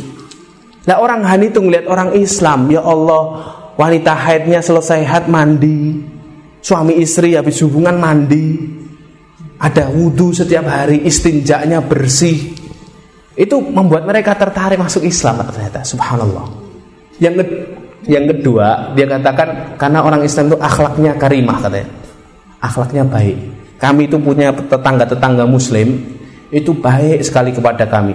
Suka ngasih makanan, hadiah padahal kami mikirkan mereka aja enggak. Hidup kami itu kerja kerja kerja kata dia. Kerja, kerja, kerja, yo ane liburane. Weekendnya prei, Pak. Tapi dia bilang kalau kalau apa? Kalau weekend itu kami kami libur itu untuk keluarga aja. Untuk keluarga aja. Besoknya kerja lagi. Kami sama sekali tidak mikirkan tetangga kami. Lah kok tetangga kami mikirkan kami? Itu subhanallah loh pak. Sampai akhirnya dia katakan yang membuat kami tertarik dengan Islam itu akhlaknya. Maka bapak ibu yang dimuliakan Allah kadang kala hidayah itu turun kepada seseorang bukan karena ceramah kayak gini pak. Bukan karena kita itu pinter dalili orang nasihatin orang kalau Allah kalau Rasulullah. Tapi kadang kala hidayah itu muncul kadang ketika kita hanya menampilkan akhlak terbaik di hadapan saudara-saudara kita yang belum dapat hidayah. Turunkan Allah hidayah lewat situ. Nah ini buktinya orang-orang Han loh Pak, berbondong-bondong masuk Islam karena itu. Terus yang ketiga dia bilang, yang ketiga Islam itu punya tujuan hidup katanya. Tujuan hidupnya jelas. Kami itu sering dalam aktivitas kehidupan kami terbentur suatu masalah, kami tidak punya pelarian. Tapi kami lihat saudara kami muslim dahulu kalau punya masalah itu datang ke masjid, pulang-pulang itu sudah selesai masalahnya. Berdoa, qiyamulail sujud, baca Quran, itu mereka bisa tenang. Kami tidak bisa. Kami kerja punya masalah, apa kata dia? Ya sudah, pelarian kami khomer. Makanya Pak, budaya Cina itu orang-orang Cina lekat sekali dengan khomer. Maka nanti saya ceritakan orang Uighur itu kalau ketahuan di siang harinya berpuasa disuruh dipaksa minum khomer Pak. Itu ada videonya iklan-iklan di jalanan, di stasiun, di jalan-jalan itu reklama tentang khomer semua pak di sana. Wallah saya melihat sendiri. Mereka pelariannya khomer karena tidak punya agama pak, ya kan? Tidak punya Tuhan. Pelariannya khomer dan antum kan dulu sering lihat film kungfu itu kan, sampai ada jurus mabuk kan? Lo itu gelut we minum khomer loh pak. gitu loh. Jadi memang lekat. Akhirnya mereka menerima Islam dan itu sebuah fakta yang dia sebutkan. Ini subhanallah saya ketemu orang ini luar biasa. Dan akhirnya dia cerita banyak tentang Linsia. Lo kok kamu orang Han bisa di sini? Saya tanya. Saya itu hijrah katanya. Di tempat saya asli saya itu kampung saya asli asli dekat Beijing kata dia. Ya memang kumpulannya orang Han di situ. Beijing, Shanghai itu semuanya orang Han. Dia bilang ketika pemerintah itu tahu orang-orang Han masuk Islam, Han Muslim ditekan, dibatasi. Makanya saya dan keluarga hijrah ke tempat ini. Dia bilang. Tapi itu fakta yang kata dia ini nggak ada di media katanya. Tidak mungkin pemerintah Cina memblow up berita bahwa Han pada masuk Islam. Dan menurut saya Pak, ini salah satu alasan pemerintah Cina khawatir dengan penyebaran Islam di Cina. Karena kalau tidak dibatasi Pak, mungkin seluruh jazirah Cina itu, iya kan? Itu Muslim semua bisa loh Pak. Wong orang tuanya seribu loh Pak. Ini orang tua semua loh, ya kan? Itu sholat duhur bukan sholat jumat sekali lagi. Sholat duhur itu bisa meludak kayak gitu. Sampai akhirnya kami selesai pak di sini. Saya sudah sangat cukup karena ini pusatnya Islam. Di antara Hui itu pusat Islamnya di sini. Kok ternyata kami dapat fakta? Dia cerita juga masjid-masjid sekarang speaker luar diambil. Tidak ada azan pak berkumandang. Dia pas cerita itu baru saya sadar. Kayak sudah dua hari di situ kan? Oh iya, iya. masjid gede-gede kok gak enak azan kan dia ingin Subuh itu pak, tidak dengar adzan kami. Lawang kami itu hotelnya depan masjid pas, kami tidak dengar adzan. Kenapa? Speaker luar diambil. Bolehnya adzan itu di speaker dalam. Perempuan boleh berhijab tidak? Perempuan yang kerja di pemerintah sudah tidak boleh berhijab. Ya kan? Tidak boleh sholat. Ya, laki-laki tidak boleh pakai gamis. Jadi bolehnya pakai jaket kayak beliau ini. Makanya nanti ada satu momen sayang sekali tidak saya abadikan. Masjid-masjid Hui itu sop belakangnya selalu ada centelan untuk nyentelkan jubah. Saya kira ini masjid kayak di Indonesia, takmir nyediakan jubah untuk jamaah yang nggak bawa yang pakai kaos gitu kan. Makanya nggak saya foto pak. Baru dapat jawaban di sini dia katakan kami sudah tidak boleh pakai pakaian kayak gini katanya. Loh kenapa? Ya ini syiar Islam katanya. Boleh dipakai hanya di masjid. Setelah selesai dicentelkan. Setelah itu keluar tidak boleh. Jadi dihapus pak. Makanya kalau ada orang bilang hijab tidak wajib, ada yang merayakan no hijab days itu bukan kebetulan pak. Itu semuanya by design saya katakan. Ada yang membuat itu kok tiba-tiba ada yang tiba-tiba apa melawan wow speaker masjid ini keras-kerasin gini. Itu semuanya by design pak. Ya kan? Memang diusahakan seperti itu agar Islam ini orang-orang Muslim ini jauh dari keislamannya. Nah itu sudah jelas kok di sini kok. Ya kan? Sampai akhirnya kami mau menyimpulkan setelah dari situ berarti satu pertanyaan kami terjawab. Bahwa ternyata yang ditindas di Cina itu adalah Islamnya. Islamnya Pak. Ya. Dan Uighur hanya sebagian saja penindasan dari masifnya penindasan di Cina kepada Islam. Lanjut saya coba saya tolong bantu saya. Barakallahu lanjut. Nah ini. Ini nanti antum silahkan lihat sendiri ya Kemarin waktu di eh, Jakarta ramai tentang Uighur, kedubes Cina bilang apa? Tidak ada kebijakan diskriminatif terhadap Islam di Cina. Betul atau salah Pak? Selanjutnya dia bilang persoalan persoalan di Xinjiang sama dengan kondisi dunia lain. Ini upaya kami memerangi radikalisme dan terorisme. Ya, tuh buktinya Hui baik-baik saja. Betul atau salah? Salah. Hui juga sedang tidak baik-baik saja. Lanjut saya. Lanjut. Nah, lalu akhirnya setelah itu kami terbang, Pak, ke Xinjiang. Ya, perjalanan dari Lancuk tadi ke kota Kasgar 4 jam. Ya, naik pesawat, Pak. 4 jam naik pesawat. Jadi dari ujung ke ujung itu, Pak. Ya kan? Sampai akhirnya kami ke kota Kasgar. Kami di kota Kasgar misinya satu, Pak. Ya, cover kami memang jalan-jalan. Ya, jadi saya itu sejak awal ini saya sejak awal itu sudah melihat vlognya para jurnalis yang bisa masuk sana menyembunyikan kamera jurnalis-jurnalis barat. Mereka harus melewati checkpoint beberapa kali. Terus saya bilang ke teman ini nggak boleh kita ini nggak boleh eh, coba-coba uh, ini. Semua harus kita persiapkan saya bilang. Kostumnya juga harus kita persiapkan. Kita nyamar aja jadi wisatawan kebanyakan duit saya bilang gitu. Akhirnya yus, pokoknya kami pakai baju, jadi gak ada duit pak. Bonek ke sana itu bondo nekat. Saya naik duitnya piro sih penting mangkat gitu kan. Kami pun tidak pernah bikin itinerary pak. Hari pertama ke sini ke sini ndak. Yang penting berangkat dulu kok ketemu sopo ikuti arah angin saya bilang. Akhirnya yuk tadi ketemu fulan, fulan, fulan malah alhamdulillah ke, akhirnya kejawab semua. Terbang hanya untuk apa Pak di Sinjang itu untuk membuktikan penindasan-penindasan ini banyak ada apa penindasan-penindasan ini terjadi di sana. Apa saja penindasan kepada mereka? Ribuan masjid diratakan. Ini jurnal-jurnal yang saya baca dan saya coba clipping dan saya coba rangkum ya. ya, ada sebuah penyelidikan ya dibuat dalam sebuah laporan ya kan di 2016 itu 15.000 masjid rata Pak 15.000 masjid ya 2017 800 masjid 2018 ini unik Pak. 500 masjid ya kan? Orang-orang Uighur sendiri mengatakan 500 masjid dibongkar masjid lokal mereka telah menghilang dalam waktu semalam Pak. Diratakan tanpa peringatan. Jadi kita malam ini tablik akbar Pak. Terus dengan mantuk dan pulang sesuk subuhan loh masjid kundi roto gitu loh. Ini kan ngeri sekali Pak. Ya kan? Ini ngeri sekali loh Nah, kami ingin membuktikan ini. Coba lanjut saya. Ini masjid-masjid di mana Sinjang itu megah-megah kayak gini, Pak. Saya kan tadi sudah bilang, mereka itu ahli dalam arsitektur. Asia Tengah itu terkenal sekali bangunan-bangunannya indah. Ini masjid ini sudah nggak ada, Pak. Padahal 2017 masih ada. 2018 sudah hilang itu di lewat satelit. Terus lanjut. Ini saya ambilkan dari sebuah jurnal yang bahas tentang masjid yang diratakan saja, yang yang foto-fotonya masih. Ini ada banyak masjid, saya cuma ambilkan tiga. Coba Anda lihat, itu yang foto atas kan masih ada kubahnya. Bentar saya. Yang atas ada kubahnya 2018, 2019 sudah rata habis. Yang atas sana itu. Terus lanjut. Ah, lihat. Ini masjid indah-indah, Pak. Tapi sudah tidak ada semua ini. Nah, kami di sana satu ingin memastikan betul tidak sih masjid di sana diratakan. Dua, kami ingin memastikan juga, lanjut. Apakah syariat sana, syariat Islam di sana betul-betul lenyap, Pak? Karena kami membaca ini satu jurnal menarik nih Pak. 125 halaman hasil wawancara seorang jurnalis kepada orang-orang Uighur yang sudah hijrah yang sudah berlari ke Turki. Ada beberapa belasan Uighur yang pernah merasakan kem penyiksaan. Diwawancarai salah satu pertanyaannya Pak hal apa saja yang menyebabkan seorang Uighur dijebloskan ke kem penyiksaan jawabannya kalau tidak salah ada 53 jawaban tapi saya ambilkan saja yang jawaban-jawaban yang sebabnya itu sebab tentang syariat.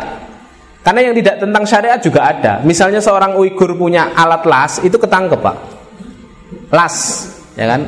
Karena bagi pemerintah Cina buat senjata ini orang. Punya tenda, tenda pak. Jangan punya dum itu pak. Biasanya daki, ya kan? Atau camping untuk anak-anak SD SMP punya tenda di rumah Uighur. Kok ketangkep pemerintah Cina? Anda masuk camp. Karena bagi orang Cina, pemerintah Cina ini mau hijrah nih mesti, mau kabur nih bawa tenda. Dan banyak lagi hal-hal sepele. Anda punya WhatsApp, aplikasi WhatsApp, agar bisa apa, hubungi luar negeri Anda ketangkep. Karena seluruh HP di sana sudah disadap. Dan nanti mengerikan sekali, Pak. Ya ini jawaban-jawaban yang saya coba pilihin. Jadi ada 53 jawaban, tapi ini jawaban-jawaban yang tentang syariat. Lanjut saya. Makan sarapan sebelum matahari muncul. Ntar satu-satu. Sabar tuh antum.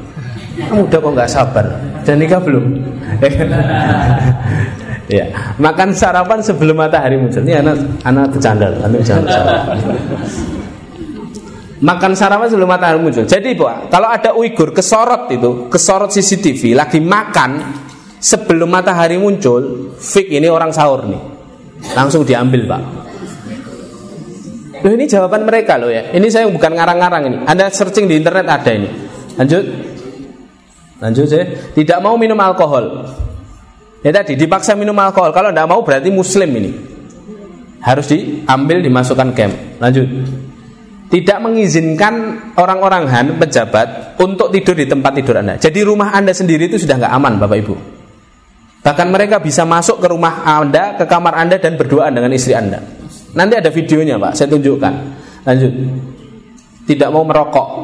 Lanjut mengenal, mengenakan jilbab. Makanya saya selama di sana itu tidak pernah melihat muslimah Uighur pakai jilbab, Pak. Sudah tidak ada syariat jilbab di sana. Lanjut. Pergi ke masjid. Ini sama kayak yang di Hui, sudah dimulai dilancarkan di Hui ini, Pak. Lanjut. Puasa Ramadan. Ini Bapak Ibu, orang-orang Uighur bertahun-tahun lamanya tidak pernah merasakan puasa Ramadan. Jadi bersyukur betul kita di masjid kayak gini puasa Ramadan, ada kultum Ramadan, ada buka bersama itu nikmat pak. Itu nikmat yang wajib kita syukuri. Lanjut. Sholat orang Uighur ketahuan sholat nanti saya ceritakan kisahnya. Sholat langsung mereka diambil. Lanjut.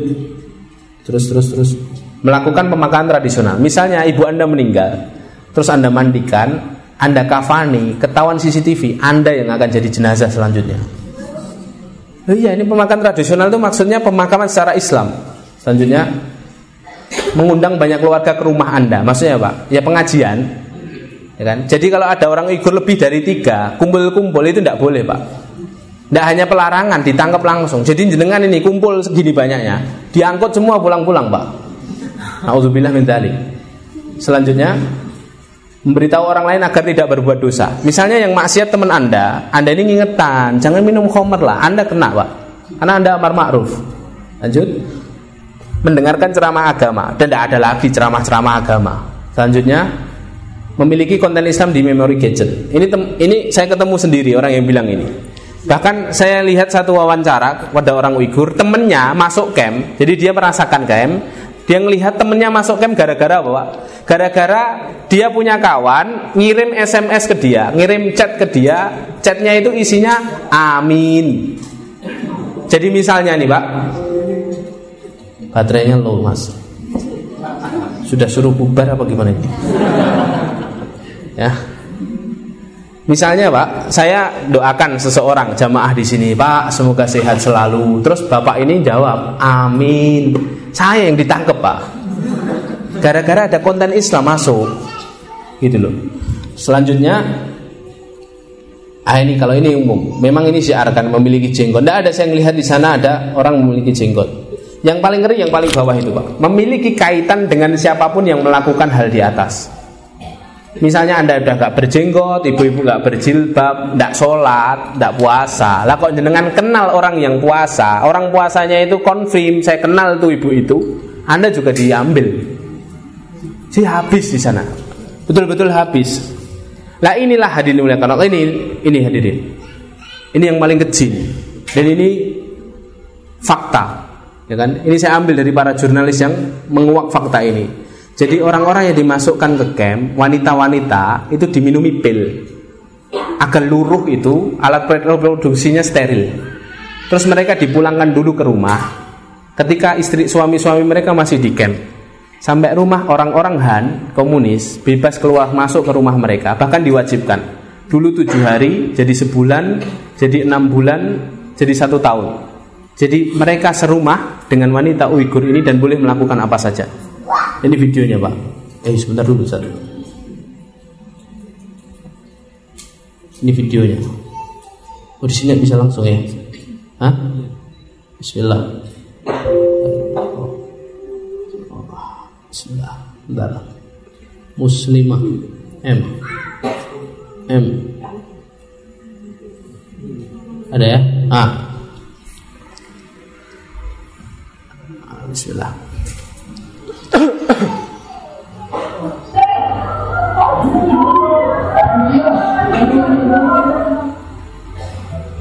Komunis Cina juga menempatkan kaum pria etnis di rumah Uighur yang muslim Ah, ini muslimah untuk mengawasi dan mengekang mereka. satu kamar dengan laki-laki. Melakukan penistaan dan pelecehan bagi para muslim Uighur yang ada di dalam rumah. Pelecehan dan pemerkosaan terjadi dengan semena-mena dan sudah tidak terhitung banyaknya. Selain itu, cara mereka untuk men- menghabisi etnis Uighur ini, ya kan? Akhirnya Xinjiang ini nanti dipenuhi oleh orang-orang Cina adalah menikahkan muslimah Uighur, menikahkan paksa dengan orang-orang Han. Jadi wanita muslimah Uighur itu dinikahkan paksa. Yang sering terjadi adalah pernikahan secara paksa. Jika seorang muslim Uighur menolak, maka keluarga mereka bisa dilaporkan sebagai adikah dan dijebloskan ke penjara. Ini muslimah.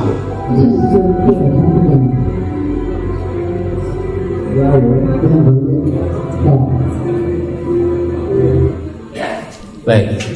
Ini secara singkat saja. Nah, anak-anak Uighur dipisahkan dari orang tuanya di doktrin. Jadi ketika orang tuanya masuk camp, anak-anaknya dimasukkan asrama, dirawat dalam tanda kutip oleh pemerintah Cina. Setelah itu di brainwash, dicuci otaknya, disuruh seneng sama pemerintah Cina, sampai akhirnya ketika orang tuanya bebas, kalau yang bebas, anak-anaknya akan memusuhi orang tuanya. Selanjutnya, eh, kerja paksa perbudakan ini masyhur, masyhur. Jadi orang-orang camp itu nanti akan dikerjakan di uh, dipekerjakan di pabrik-pabrik tanpa digaji. Padahal mereka ini dulunya para bisnismen, para ilmuwan. Lanjut saja. Para ilmuwan, para intelektual, tapi disamaratakan jadi budak semua, Pak, tanpa gaji. Di pabrik-pabriknya Cina, di Xinjiang. Lanjut. Organ tubuh dipanen secara paksa. Jadi para uh, korban penindasan yang mati maupun yang hidup diambil, Pak. Lanjut.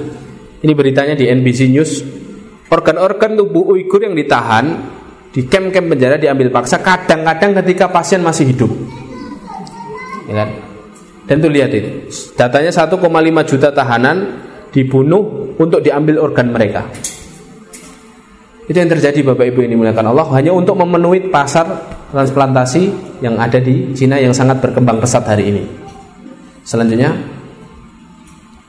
kem penyiksaan lanjut Kem penyiksaan, ya ini yang diwacanakan oleh pemerintah Cina hari ini. Di media-media Cina menyorot penyiksaan ini, tapi mereka katakan ini reedukasi. Kami itu masukkan Uighur ke sini agar mereka lebih cinta sama negerinya. Kami ajari bahasa Cina, kami ajari menjahit, kami ajari kerja, biar mereka bisa kerja. Itu kata mereka. Tapi aslinya apa bu? Aslinya ini. Lanjut. Ya, ini aslinya lanjut. CCTV di mana-mana, Lalu penyiksaan-penyiksaan lanjut lanjut lanjut. Nah ini tempat-tempat yang disorot ini banyak jurnal yang menyebutkan ini stadion jadi penjara sekarang dan lain sebagainya. Lanjut. Nah bentuk-bentuk penyiksaannya apa saja? Ini saya rangkum dari banyak berita, laporan, jurnal. Lanjut. Terus terus. Dipukul, ditendang, dipaksa menghafalkan lagu, dipaksa bersumpah, di setiap kaki ada rantai seberat 5 pon, disetrum, dicabut kuku. Dilarang sholat, dilarang mengenakan hijab. Ini Ustadz Muhyiddin Junaidi yang dari sana kemarin. Sebelum saya datang, ada 15 utusan dari Indonesia. 5 dari MUI, 5 dari Muhammadiyah, 5 dari NU. Diundang ke Dubes Cina untuk datang ke camp ini. Tapi memang cara pandang mereka berbeda. Sehingga sampai sini pun hasilnya berbeda.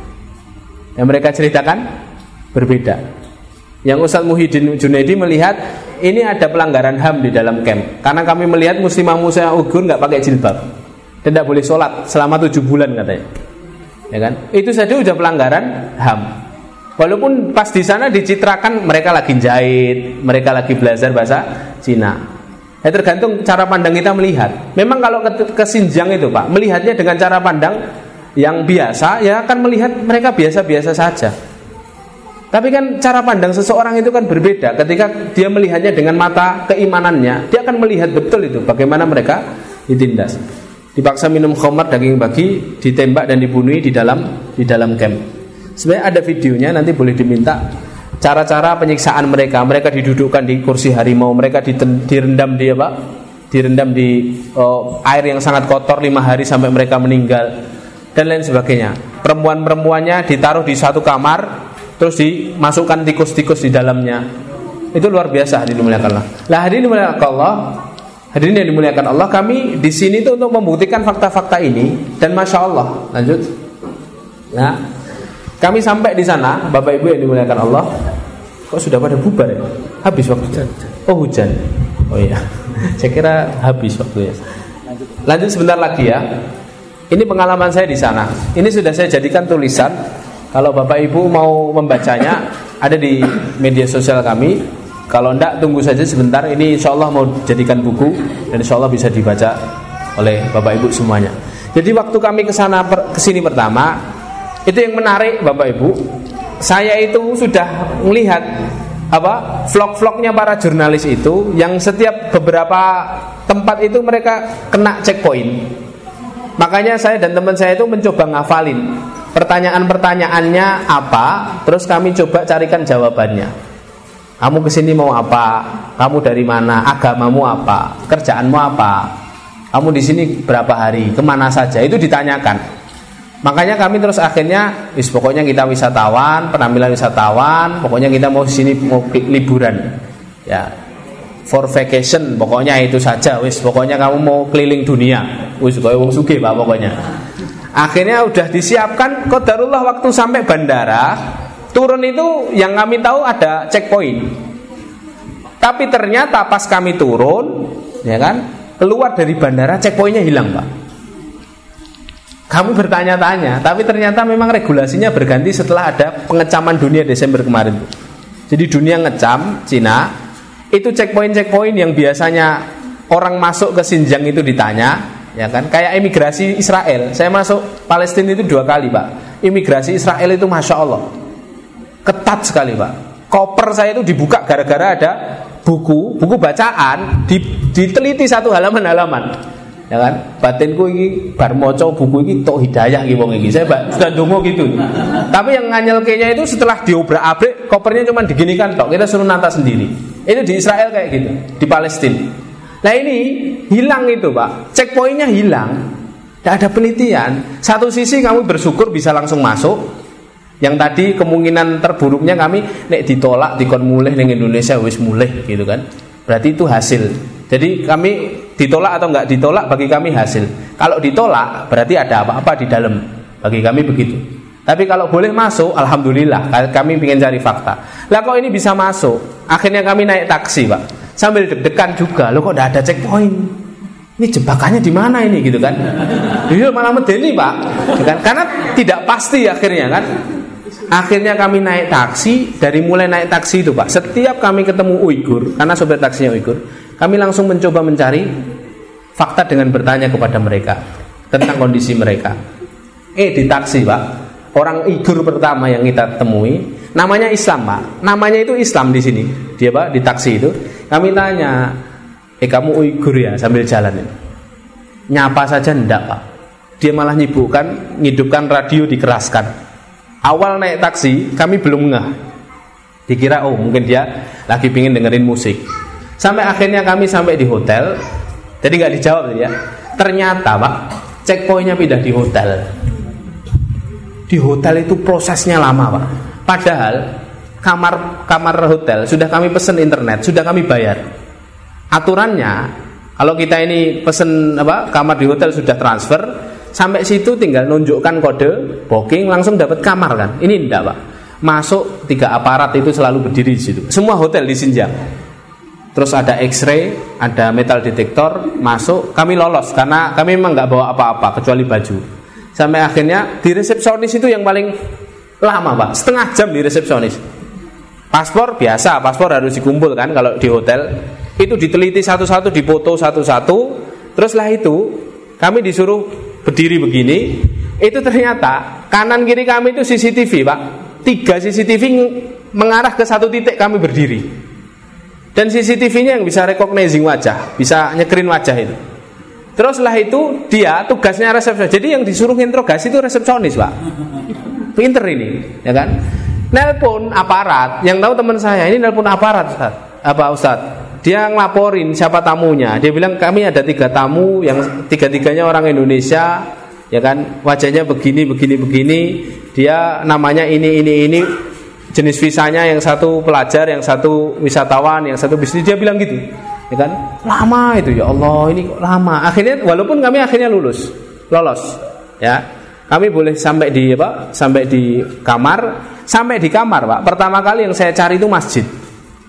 Karena fakta yang pertama kali harus dituntaskan masjid. Masih ada masjid tidak di sini? Searching Pak, saya di Google, teman saya pakai Baidu, karena aplikasinya Cina beda sendiri, ya kan? Google Baidu saya jajarkan klik masjid di kota Kasgar yang keluar cuma dua titik pak dari ribuan masjid Kasgar itu ada ribuan masjid dulunya pak itu ibu kotanya Turkistan Timur kota yang sangat megah. Nah ini kok tinggal dua masjid. Yang satu adalah Masjid Idkah ya. Masjid Idkah ini. Nah ini. Yang satu masjid kecil di pedesaan. Akhirnya besok pagi kita ke masjid ini. Bisa ndak kita sholat di sana? Karena saya sudah membaca tulisan sebelumnya seorang Indonesia yang ke sini di Itkah, seorang perempuan namanya Mbak Uti. Ketika sampai Itkah ini ada metal detektor, ketika dia mau masuk, dia muslimah, disuruh melepas hijabnya, Pak. Akhirnya beliau nggak masuk kedinginan di luar ini. Ini kan suaminya masuk. Itu ada uh, beliau bikin tulisan itu. Nah saya ingin nyoba juga di sini boleh tidak sholat. Ya. Akhirnya paginya kami berangkat sama di taksi itu kami coba komunikasi dengan Uighur. Tidak ada yang berani ngomong pak. Sampai akhirnya kami sadar ternyata ada larangan orang Uighur bicara dengan turis. Kan? Ada larangan itu. Pokoknya ada orang yang dari luar negeri terus ngobrol sama Uighur, ketahuan ketangkep CCTV, maka Anda ditangkap. Ya. Nah ini dan di sana CCTV, masya Allah banyak sekali pak. Ini CCTV yang saya ambil. Jadi setiap berapa meter itu CCTV, ya kan? Sampai di taksi itu saya baru sadar kenapa supir Uighur itu tidak ada yang mau ngomong. Taksi itu CCTV 3 bu. Ini satu di kanan ini, di depan sopir ada satu, di belakang ada satu, Pak. Semua taksi ini, nggak cuma satu dua taksi, semua taksi, Pak. Ya, ya Allah, kota kayak gini saya bilang. Ini loh, ini Subhanallah, CCTV ini ya, cek. Ini Pak, saya ambil, ya, saya ambil 180 derajat, dapat berapa CCTV? Dapat 6 CCTV, Pak. Satu, dua itu ya. Satu, dua Tiga, empat. Ini saya pura-pura ngambil objek Gapura. Lima, enam. Di tiang situ ada lagi Di tiang sana ada lagi. Banyak sekali Ini kan? Lima, enam. Dan CCTV-nya canggih-canggih pak. Ya. Jadi bukan CCTV masjid kita yang kecil, putih, nenek maling sedang, maling maling sendal di zoom in, rupane roto, ki malingnya. Bukan itu. Ya kan? Ini CCTV yang bisa ngerekam itu. Wah ini nggak ada caranya mereka bisa ada celah di sini. Sampai akhirnya kami tadi, saya lanjutkan dulu. Akhirnya kami masuk di masjid ini. Dua masjid kan tadi. Ini masjid pertama. Masuk, ternyata kami dicegat loket. Masuk masjid harus bayar dan nggak murah bagi kami Berapa? Satu orang 45 yuan 90 ribu pak Kami tiga orang Terus bayar gak apa-apa Yang penting kita tahu bisa masuk Masuk pemandangannya masjid utama Ini masjid terbesar di Asia Tengah 30 ribu jamaah bisa muat di sini Masuk kubahnya sudah hilang eh, Itu sudah pandangan pemandangan biasa Wong di Hui saja sudah hilang Apalagi di sini ya kan? Masuk Akhirnya masuk Sampailah kami di bangunan utama Nah bangunan utama ini saya masuk nginjakkan kaki saya, padahal udah nggak pakai sepatu. Ke karpet ini saya ditegur sama penjaga. Penjaganya Han komunis, bukan Muslim. Eh, kamu tidak boleh nyentuh ini. Loh gimana? Masjid kok tidak boleh disentuh? Saya bilang. Kamu tetap boleh masuk, tapi lewat yang ini, lewat yang karpet merah ini. Jadi kamu hanya boleh nginjak karpet merah. Jadi ketika kami masuk sini, saya deket ke mihrab itu ditegur. Eh batasmu ini loh, karpet merah. Jadi saya nginjak ke karpet yang ini, yang biasa itu pak, sudah tidak boleh. Sampai akhirnya saya memaksakan diri untuk sholat. Ya saya sebenarnya ingin melihat saja, mesti ini saya dilarang. Tapi terus akhirnya saya sholat di tiang ini, saya Allah, ini ditegur. Eh, ngapain kamu? Jadi saya mau sholat. Terus saya, saya bilang gitu, dia bilang, kamu tadi bayar kan? Dia bilang, 45 yuan, itu bukan untuk sholat, kata dia. Itu untuk foto-foto ngambil gambar di sini. Tidak ada sholat di sini kata dia, kecuali waktu-waktu tertentu. Saya nggak dikasih tahu waktu tertentunya kapan. Yang penting kami tidak bisa sholat di sini, Pak. Itu kami wisatawan, tidak bisa sholat. Akhirnya sudah, kami keluar, tidak ada hasil, Pak. Di sini foto-foto, CCTV di mana-mana biasa, ya kan? Ini dalam komplek masjid ini, Pak. Ya. Akhirnya kami jalan sambil menuju tempat kedua, kami masuk ke kota tua Kasgar yang tadi ada gapura tadi. Kami coba masuk itu masih satu komplek dengan Itkah. Di situ sekarang sudah jadi pasar, Pak. Sudah jadi pasar. Ya. Apa ini? Pembantaian apa? Ya kan? Akhirnya jadi pasar, kami lewat itu, kami nemukan satu masjid, Bapak Ibu. Nemukan satu masjid sama. Di dalamnya ya, ini sudah digembok, gemboknya ini sudah karatan dan di dalamnya ini sudah sangat usang, sudah nggak dipakai. Kenapa nggak dihancurkan? Karena masjid ini bersambung dengan kota tua. Kalau dihancurkan nanti jadi nggak etis. Kayak keraton, Mbak. Keraton kalau sebagian dihancurkan kan jadi nggak indah. Maka ini nggak dihancurkan, tapi sudah tidak difungsikan. Akhirnya kami dari situ lihat titik kedua. Yuk kita harus ke titik kedua nih. Kita habiskan pokoknya di sini ada masjid atau tidak. Ke titik kedua, masya Allah, itu jauh pak, 15 kilo. Kami naik taksi, kami sudah tahu taksi tidak mau nih ngajak ngobrol kita. Akhirnya kami tunjukkan kamu jalan aja, ngikuti GPS. Akhirnya dia jalan masuk ke desa-desa pak 15 kilo itu, sudah jauh dari kota. Sampai akhirnya kami sampai ke titik teman saya yang bisa bahasa Cina turun nyari itu masjidnya, tidak ketemu pak. Ada bangunan satu tua digembok dan sepertinya sudah nggak dipakai untuk sholat. Akhirnya lama kan dia nyari foto-foto-foto masuk lagi ke apa ke taksi. Kami berdua yang lain di taksi. Sopirnya protes kamu kok lama sekali? Nyari rumahnya siapa? kata dia. Teman saya itu keceplosan. Kami nyari masjid. Titiknya ada tapi kok masjidnya nggak ada? Dia bilang gitu. Sopirnya pak langsung berubah ketakutan pak. Sopirnya itu langsung seketika itu nyuruh kami turun pak kalian turun di sini saya mau pulang sudah sore turun turun turun katanya uh, kami dok saya Gikon Mido nggak ada nggak ada taksi lagi pak. Ini desa ini di desa. Akhirnya teman saya ngelobi, janganlah. Masa kami turun di sini nggak bisa pulang nanti kami. Antarkan kami saja di kota. Akhirnya kami naik, itu dia langsung ngebut pak. Tidak ngomong lagi sama kami. Diturunkan di kota, bingung kami nyari masjid. Sampai akhirnya kami berikhtiar, yuk coba nyari rumah makan. Siapa tahu di rumah makan pelayannya atau yang punya rumah makan bisa ngobrol. Harusnya kan rumah makan, pasar itu kan tempat yang lebih terbuka. Sampai kami di rumah makan Uighur, Pak. Di situ sama, Pak. Tidak ada orang Uighur bicara. Pandang-pandangan ngeliat ini orang jauh nih. Tapi tidak ada yang mau bicara. Nawarin menu makanan itu ngasih tulisan tok. Kita nunjuk, dia siapin. Sampai akhirnya wah, ini nggak bisa lama ini di sini Pak saya bilang. Kita nggak bisa ngapa-ngapa ini di sini masjid dapat fakta, tapi untuk tanya kondisi Uighur ini nggak dapat. Nah kok ternyata teman saya yang bisa bahasa Cina itu kok darullah masya Allah. Ini memang skenario nya Allah saya. Kalau saya boleh katakan begitu, baterainya lobet pak, baterai HP-nya lobet, tidak bawa power bank kan? Dia bilang gini ke kita, Ustaz saya tak ngecas di dekat kasir situ ya Ustaz, ya kan? Itu ada ada soal kontak di situ. Oh ya silahkan mas saya bilang. Dia ngecas sambil berdiri pak.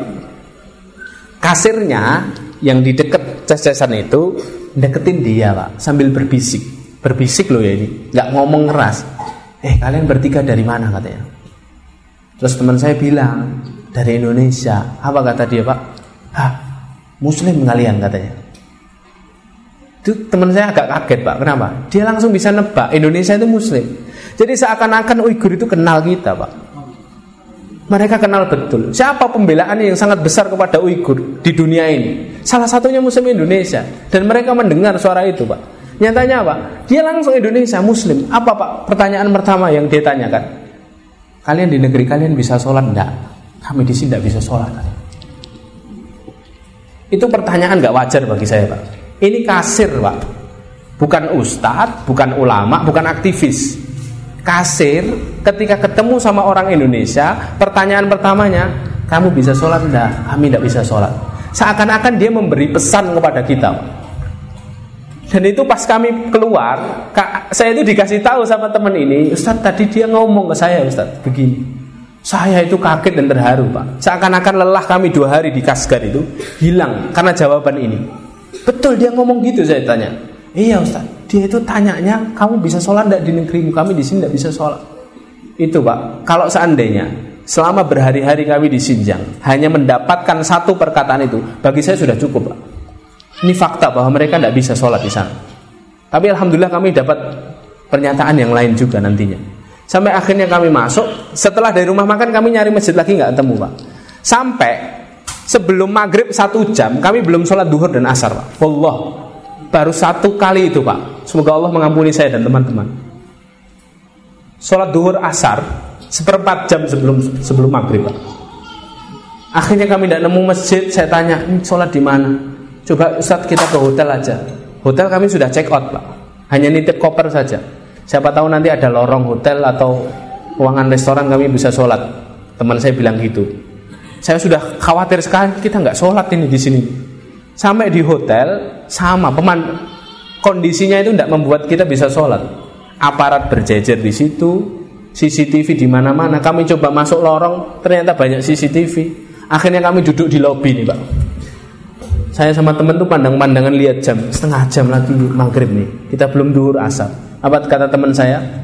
Ya sudah saat tidak apa-apa saat kita cari tiket yang murah besok pulang. Kita sewa lagi hotel katanya. Sampai akhirnya sewa lagi hotel. Hotel di sana itu semalam satu juta dua ratus pak. Ya. Terus teman saya ini karena sering ke luar negeri dia bilang biasanya kalau hotel kayak gini ada part time Ustaz. 3 jam atau 4 jam coba tanya Ustaz. Ada enggak? Alhamdulillah ada. Boleh nyewa 4 jam, seingat saya harganya 300 ribu. Akhirnya kami bayar 300 ribu. Kami naik seperempat jam sebelum maghrib. Ambil wudhu, sholat duhur, asar, salam, wirid sebentar, lanjut maghrib isya. Wallahi itu seumur hidup saya Sholat empat waktu dikerjakan bareng di satu tempat Pak. Dan Masya Allah ketika kami sholat Itu tiga orang semuanya, semuanya nangis Pak. Tanpa janjian dulu eh, Kok nangis bareng ya? Enggak Pak. Ya. Jadi sholat itu semuanya sesengguhan Pak. Sampai sholat maghrib. Kan yang imami selalu saya Pak Dalam safar ini Sholat maghrib itu Al-Fatihah saya tidak kuat Pak Apalagi masuk ayat iya karena abu iya karena stain. Ya Allah kepadamu kami beribadah kepadamu kami mohon pertolongan. Saya itu bayangannya sama teman tiga ini setelah sholat kamu kenapa nangis? Itu jawabannya pak. Saya tidak habis pikir Ustaz. Di ini di negeri Islam.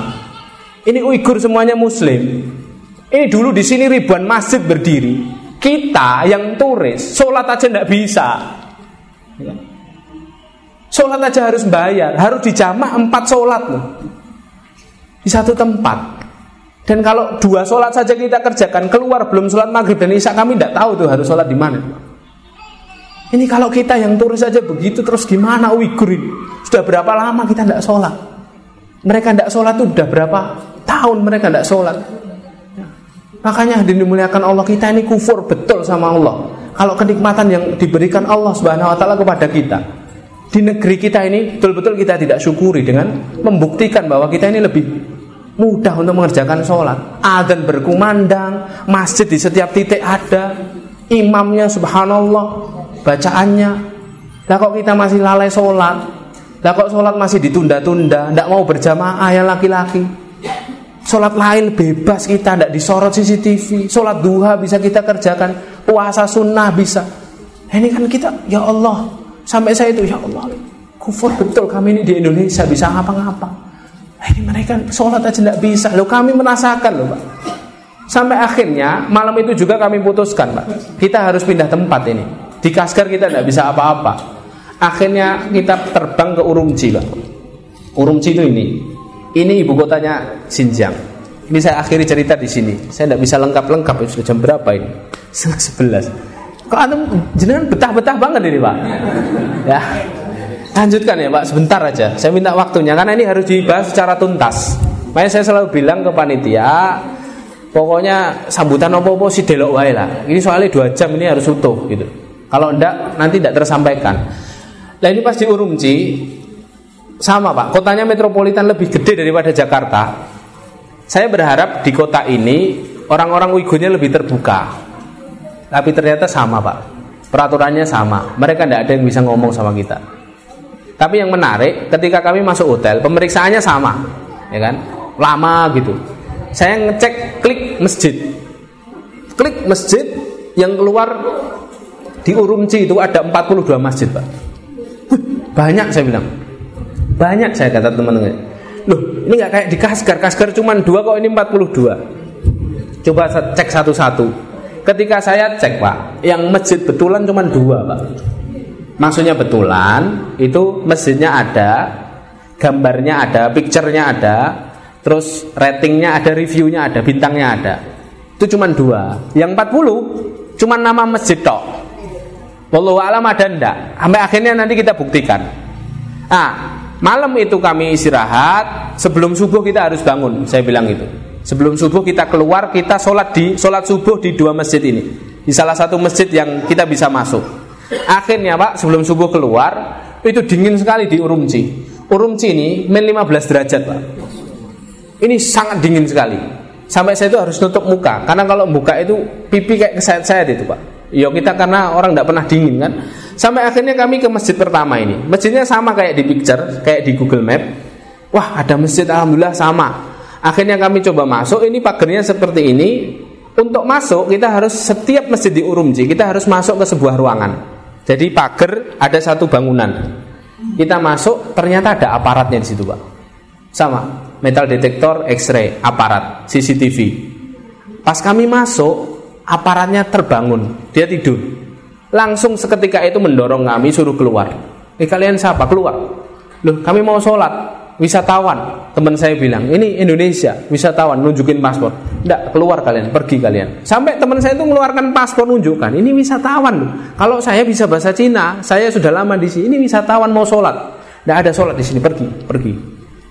Karena didorong-dorong kami, saya bilang, eh mas, ojo mas, saya bilang, sudah, tidak apa-apa, kita ditolak, tidak apa-apa di sini. Hasilnya memang ditolak, kita cari masjid lain. Sampai akhirnya kami cari masjid lain, Pak. Cari masjid kedua, sebelum sampai masjid titik kedua yang real tadi itu, kami nemukan bangunan masjid. Saya tanya, Mas, ini masjid bukan? Iya itu Ustaz, tulisannya masjid. Kami turun dari taksi, stop sini, mendekat ke masjid ini sudah digembok, Pak. Dalamnya sudah sangat kotor. Sudah tidak dipakai. Wah, ketipu awak Dewi saya bilang. Sudah tidak dipakai ini masjidnya. Nunggu lama taksi, ternyata ada bapak-bapak tua Uighur lewat, Pak. Itu waktu subuh ya. Terus kami tanya, ini masjid kok tidak dipakai? Kata bapak ini apa? Ini sudah lama tidak dipakai. Sudah lama ditutup masjidnya. Jadi masjid tutup itu ada di sana, Pak. Sampai akhirnya kalian dari mana? Bapak tua itu gitu. Indonesia, kami bilang itu. Sama, Pak. Orang Uighur semua kenal Indonesia, Pak. Indonesia. Muslim mau subuhan, ayo ikut saya katanya. Uh, diajak subuhan, Pak.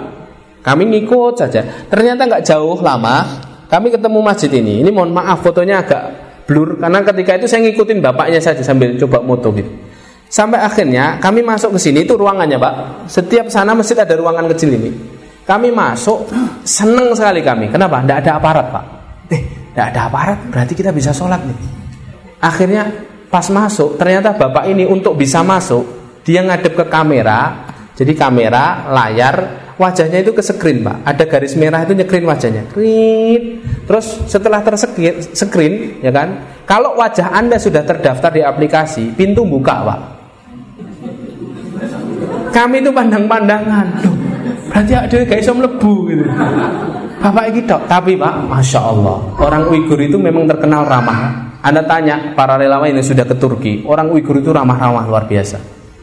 Apa pak? Dia berusaha memasukkan kita jadi nyekrin sekali, buka kan, pintunya ditahan, kami disuruh masuk satu. Masuk.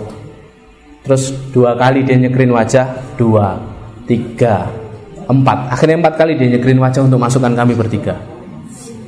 Alhamdulillah, akhirnya kita bisa sholat. Saya bilang gitu. Masuk ke masjid, mencekam ke keadaannya pak. Semua orang Uighur, satu setengah soft. Semua orang tua sepuh pak, 60 tahun ke atas ngeliatin kami ki bocah-bocah kok ngendi kok iso mlebu? Lewat ngendi? Mungkin dalam hati mereka gitu pak. Tapi itu kami melihatnya itu pertama ndangak sih pak. CCTV anak orang uh, banyak CCTV ya udah pokoknya kami maju kami udah wudhu dari hotel kan? Kami sholat dapat sholat witir ketika itu. Terus duduk. Pas saya duduk di soft 2 ada orang tua Uighur itu megang tangan saya gini pak. Terus saya dia saya nggak paham bahasanya karena penerjemah saya duduk di soft lain gitu ya kan? Dia kayak nanya kamu dari mana? Itu kok ngendi wile gitu. Ya kan? Saya artikan dewi tapi terus saya karena saya ngomong Indonesia mungkin dia juga nggak dengar ngomong sudah tua tak tak tunjukkan paspor pak. Tunjukkan paspor Indonesia terus dia senyum terus dia nggak ngomong lagi cuman mempersilahkan maju gini. Saya disuruh duduk di soft pertama pak. Setelah itu azan kami nikmati Azannya azan dalam pak. Setelah itu komat Sholat bersama Uighur pak kami. Itu sholat pertama dan terakhir kami bersama Uighur Imamnya Masya Allah Bacaannya, tahsinnya, makhorijul hurufnya, tajudnya Baik sekali.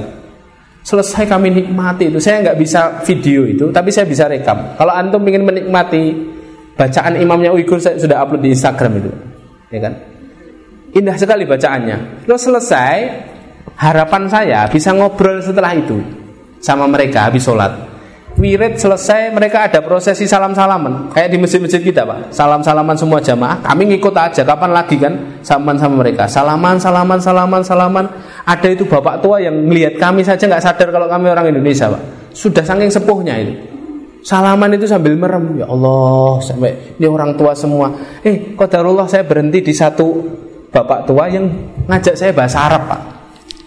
Itu rasa optimis saya bangkit lagi pak Wah bisa ngobrol nih sama dia. Dia tanya, kaifah haluk ya akhi katanya. Kaifa haluk ya akhi? Saya jawab langsung, Alhamdulillah bi khair ya Syekh. Nahnu Indonesiun, saya bilang gitu. Terus dia hanya senyum terus lanjutkan karena yang lainnya juga lanjut salam. Salam sampai selesai. Maksud saya setelah selesai salam saya deketi bapak tadi. Tapi setelah selesai ternyata bapak tua yang masukin kita sudah ngasih isyarat gini, Pak. Suruh keluar. Dia bertanggung jawab memasukkan kita gitu. Gini, gini. Teman saya yang dua sudah ngikut bapak tadi. Ustaz, dipanggil Ustaz suruh keluar. Sebentar, sebentar, sebentar. Saya deketi bapak yang bisa bahasa Arab. Eh pas saya deketi, imam masjidnya tahu saya mau deketi dia. Imam masjidnya duluan deketi dia, terus ngasih isyarat suruh pulang. Jadi saya deketi dia, dia sudah mengacuhkan saya. Saya yakin dia pun bisa ingin bicara dengan saya. Tapi ya pak, dia mengacuhkan saya. Akhirnya semua jamaah langsung pulang pak. Jadi setelah salaman itu semua jamaah kosong, masjid kosong. Jadi kami sholat bareng mereka pak. Berbicara satu kata pun dengan mereka tidak bisa pak. Itu kondisinya kayak gitu itu pak. Keluar masjid ya Allah nggak bisa bicara lagi sama Uighur, ya kan? Sampai akhirnya kami naik taksi nih, menuju ke titik kedua. Titik kedua nggak saya tulis di sini. Titik kedua masjidnya ada yang tadi ada fotonya, tapi digembok. Kami tanya orang yang lewat, orang-orang Han, ini kok nggak bisa dipakai? Katanya ini diperbaiki katanya, renovasi katanya. Jadi nggak bisa.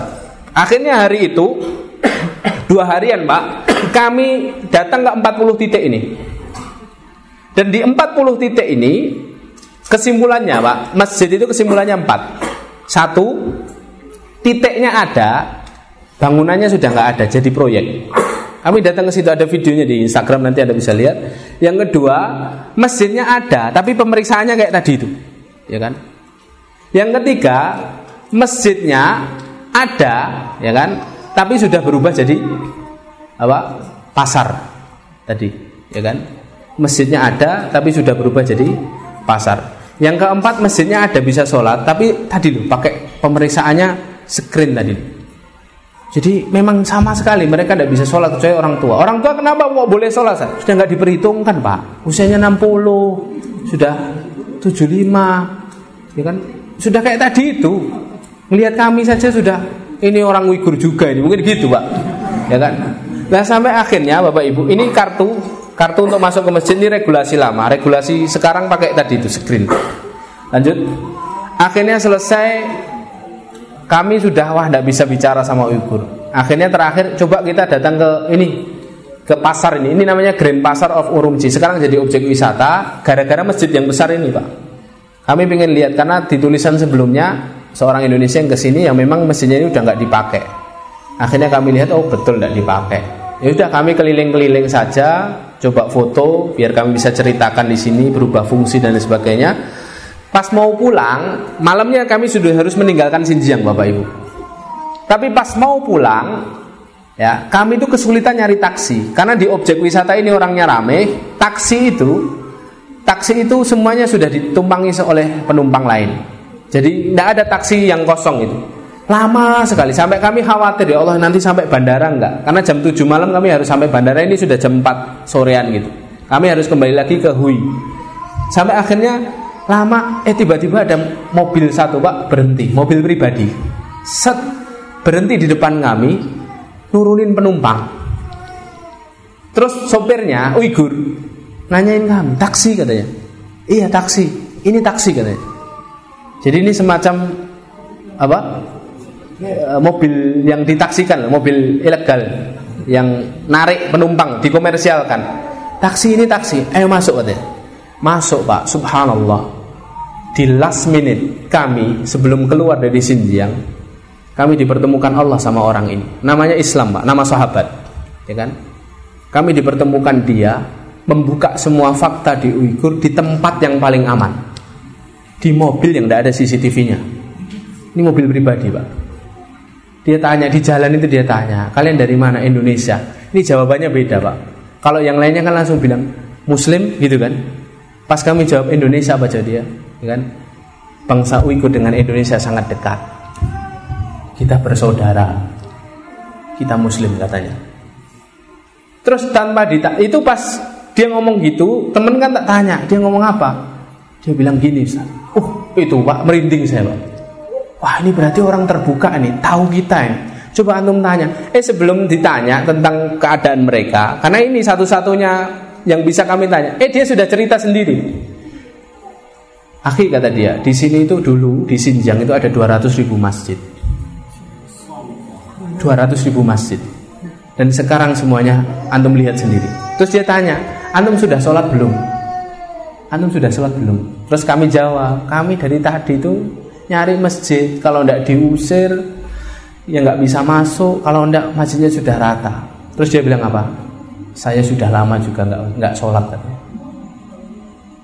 Kalau kami ketahuan sholat, kami ditangkap. Kalau di HP kami ada konten Islam, kami ditangkap dimasukkan camp. Dia sendiri pak yang ngomong camp. Kami belum sempat nanya camp. Terus teman saya bilang Ustaz, dia ngomongin camp. Eh coba tanyain tentang camp. Jadi saya berharap itu pak. Jadi jarak dengan apa Grand Bazar dengan hotel kami nggak terlalu jauh. Saya itu di jalan cuman berharap ya Allah semoga macet ini jalannya. Biar apa? Biar dia Jalannya pelan-pelan. Ini tempat paling aman pak yang kami temui di di Sinjang pak. Tidak bisa lagi sampai keluar itu kami tidak bisa lagi ngobrol sama dia. Terus sampai akhirnya dia bilang camp. Teman saya tanya, lo campnya di mana? Ya, ada nggak di kota ini? Dia katakan jauh dari sini. Campnya ada di pedalaman. Antum tidak mungkin bisa dapat camp ini. Terus, loh, kalian diapakan saja di sana? Terus teman saya itu nanya sendiri spontan karena secara dia juga tahu kabar tentang Xinjiang. Teman teman saya tanya, betul toh kamu di kalian di camp itu disiksa terus diminta apa dipaksa minum homer, dipaksa makan babi apa jawaban dia? Jawaban dia itu gini, semua berita yang kamu dengar tentang camp penyiksaan di negeri itu semuanya benar Keluarga saya sudah banyak yang masuk di sana. Kami tidak bisa apa-apa keinginan saya untuk sholat itu besar akhi kata dia. Kami nggak bisa sholat. Bahkan ketika kami sholat di rumah itu ketahuan. Mereka bebas keluar masuk ke rumah kami. Ya. sampai akhirnya pak itu sebelum sampai hotel saya ngomong ke teman coba antum tanyakan apa yang bisa kita bantu muslim Indonesia ke Uyghur? Teman saya tanya. Dia ngelengkan kepala sambil bilang gini pak negaramu tidak bisa bantu kami. Itu sedih pak dengar jawaban itu negaramu tidak bisa bantu kami. Walaupun saya itu dan dia bilang negaramu bukan kamu tidak bisa bantu kami. Sampai akhirnya selesai pak. Turun sampai hotel udah kami nggak bisa ngobrol lagi. Tapi setidaknya dia sudah menceritakan tentang camp tentang kondisinya mereka. Terus dia itu salaman sama saya pak. Awalnya saya cuma nyalam terus dia minta meluk gini pak. Terus dia bilang pakai bahasa Cina. Saya nggak tahu artinya saya tanya ke teman. Teman bilang, apa artinya? Dia bilang doakan kami. Saya bilang hafizakumullah, saya bilang. Semoga Allah melindungimu. Saya bilang seperti itu. Ini sudah kita, Pak. Tertindas seperti itu. Tidak bisa sholat bertahun-tahun. Rindu puasa Ramadan untuk menempelkan jidatnya ke atas buminya Allah. Dia tidak bisa, Pak. Dicerita apa adanya. Saya saksikan langsung dari lisan mereka. Mereka bersaksi, saya mengalami diusir-usir. Tidak ada lagi yang bisa mengatakan mereka itu baik-baik saja. Tega betul pak. Kalau ada orang yang mengatakan mereka baik-baik saja, didengar sama orang Uighur itu sakit hati betul pak. Ya. Dan kita ini yang di sini kufur, bapak ibu ini mereka. Kufur betul sama nikmat Allah. Kalau di sini kita masih malas-malesan sholat. Kalau ada adzan berkumandang kok kita tidak segera bergegas ngambil air wudhu itu kufur hadir. Ya. Nikmat betul Pak, saya tadi merasakan duduk di situ. Ada seorang adik nih berkhutbah ya Allah generasi Islam tetap ada bersambung. Ada yang baca Al-Quran ya Allah nikmat sekali dengarkan baca Al-Quran. Mereka tidak bisa Pak. Kok baca Al-Quran? Kumpul aja di mereka ditangkap kok. Makanya masyaallah muslimin azakumullah. Akhirnya saya dekat, saya doakan dia. Lama itu Pak, dekat dia itu. Sampai akhirnya saya saking bahagianya saya, dan saking inginnya saya bercerita kepada antum semuanya bahwa betul-betul saya bertemu sama saudara Uyghur, saya ajak selfie, Pak. Saya minta foto antum, saya ajak selfie. Pas saya ajak selfie wajahnya berubah, Pak. Terus dia bilang ke teman saya pakai bahasa Cina. Terus teman saya bilang, Loh dia bilang apa? Ustadz, dia minta dia bilang, saudaraku, tolong bilangkan ke saudaraku ini hapus foto saya. Itu bisa membahayakan saya. Sampai kayak gitu itu, Pak. Saya baru sadar ya Allah bodohnya saya meminta foto dia, bisa membahayakan dia. Saking saya, saya khawatir sama dia, saya bukakan galeri saya, saya hapus di depan dia agar dia lega, Pak. Saya tidak punya foto dia, tapi saya wallahi bertemu dengan dia. Ya. Sampai akhirnya dia memeluk lagi, minta doa lagi, Pak. Doakan saya ya. Pokoknya jangan lupa doakan kami di sini. Saya kami keluar, dia pergi, Pak. Itu last minute kami di Sinjang. Allah pertemukan dengan dia. Karena memang dari awal niat kami ingin bertemu dan menyaksikan mereka. Allah mudahkan semuanya. Dan hari ini saya bersaksi atas nama Allah. Saya menyaksikan sendiri, merasakan sendiri, bertemu dengan mereka, merasakan apa yang mereka rasakan. Dan saya berangkat dengan teman saya tanpa dibiayai oleh lembaga mana pun. Jadi ini semoga hari dimuliakan Allah menjadi penyambung lidah mereka. Peduli kita kepada mereka semoga kelak berkumpulnya kita semuanya menjadi hujah di hadapan Allah Subhanahu wa taala. Ya, kalau Allah Subhanahu wa taala menanyai kita sudah apa kamu? Saudaramu Uyghur tertindas, sudah apa kamu? Sudah peduli apa dengan mereka? Sudah mendoakan belum kalian? Sudah menolong belum kalian dengan harta-harta kalian, dengan tenaga-tenaga kalian? Maka nanti teman-teman yang dimuliakan Allah, saya boleh kasih satu informasi satu uh, hal kesimpulan orang-orang Uighur yang ada di dalam Xinjiang memang tidak butuh harta kita. Yang butuh harta kita hari ini adalah orang-orang Uighur yang menyelamatkan keimanannya dan berlari ke luar negeri. Sekarang ada di Uzbek, ada di Turki dan ada di negara-negara sekitar Asia Tengah. Ya, mereka butuh bantuan dana kita, mereka butuh uh, sokongan uh, bantuan kita baik secara doa, fisik dan uh, harta kita. Makanya Rasulullah katakan jahidul musyrikin nabi amwalikum wa anfusikum wa alsinatikum. Perangi orang-orang musyrik itu dengan harta-harta kalian, dengan nyawa-nyawa kalian, dan dengan lisan-lisan kalian. Apa maksudnya lisan? Dengan doa-doa kita. Dengan suara-suara kita untuk menceritakan fakta yang benar, bukan fakta yang pura-pura benar. Maka ini hadirin dimuliakan Allah barakallahu fikum semoga bermanfaat apa yang saya sampaikan. Mohon maaf tidak bisa secara rinci panjang terbatasnya waktu dan saya khawatir terlalu malam nanti kita sulit untuk bangun subuh. Makanya nanti setelah ini segera istirahat agar subuh segera bisa bangun untuk menaikkan salat subuh. Barakallahu fiik saya kembalikan ke moderator. Mohon maaf atas segala kesalahan. Akhirul da'wanan alhamdulillahirabbil alamin. Assalamualaikum warahmatullahi wabarakatuh.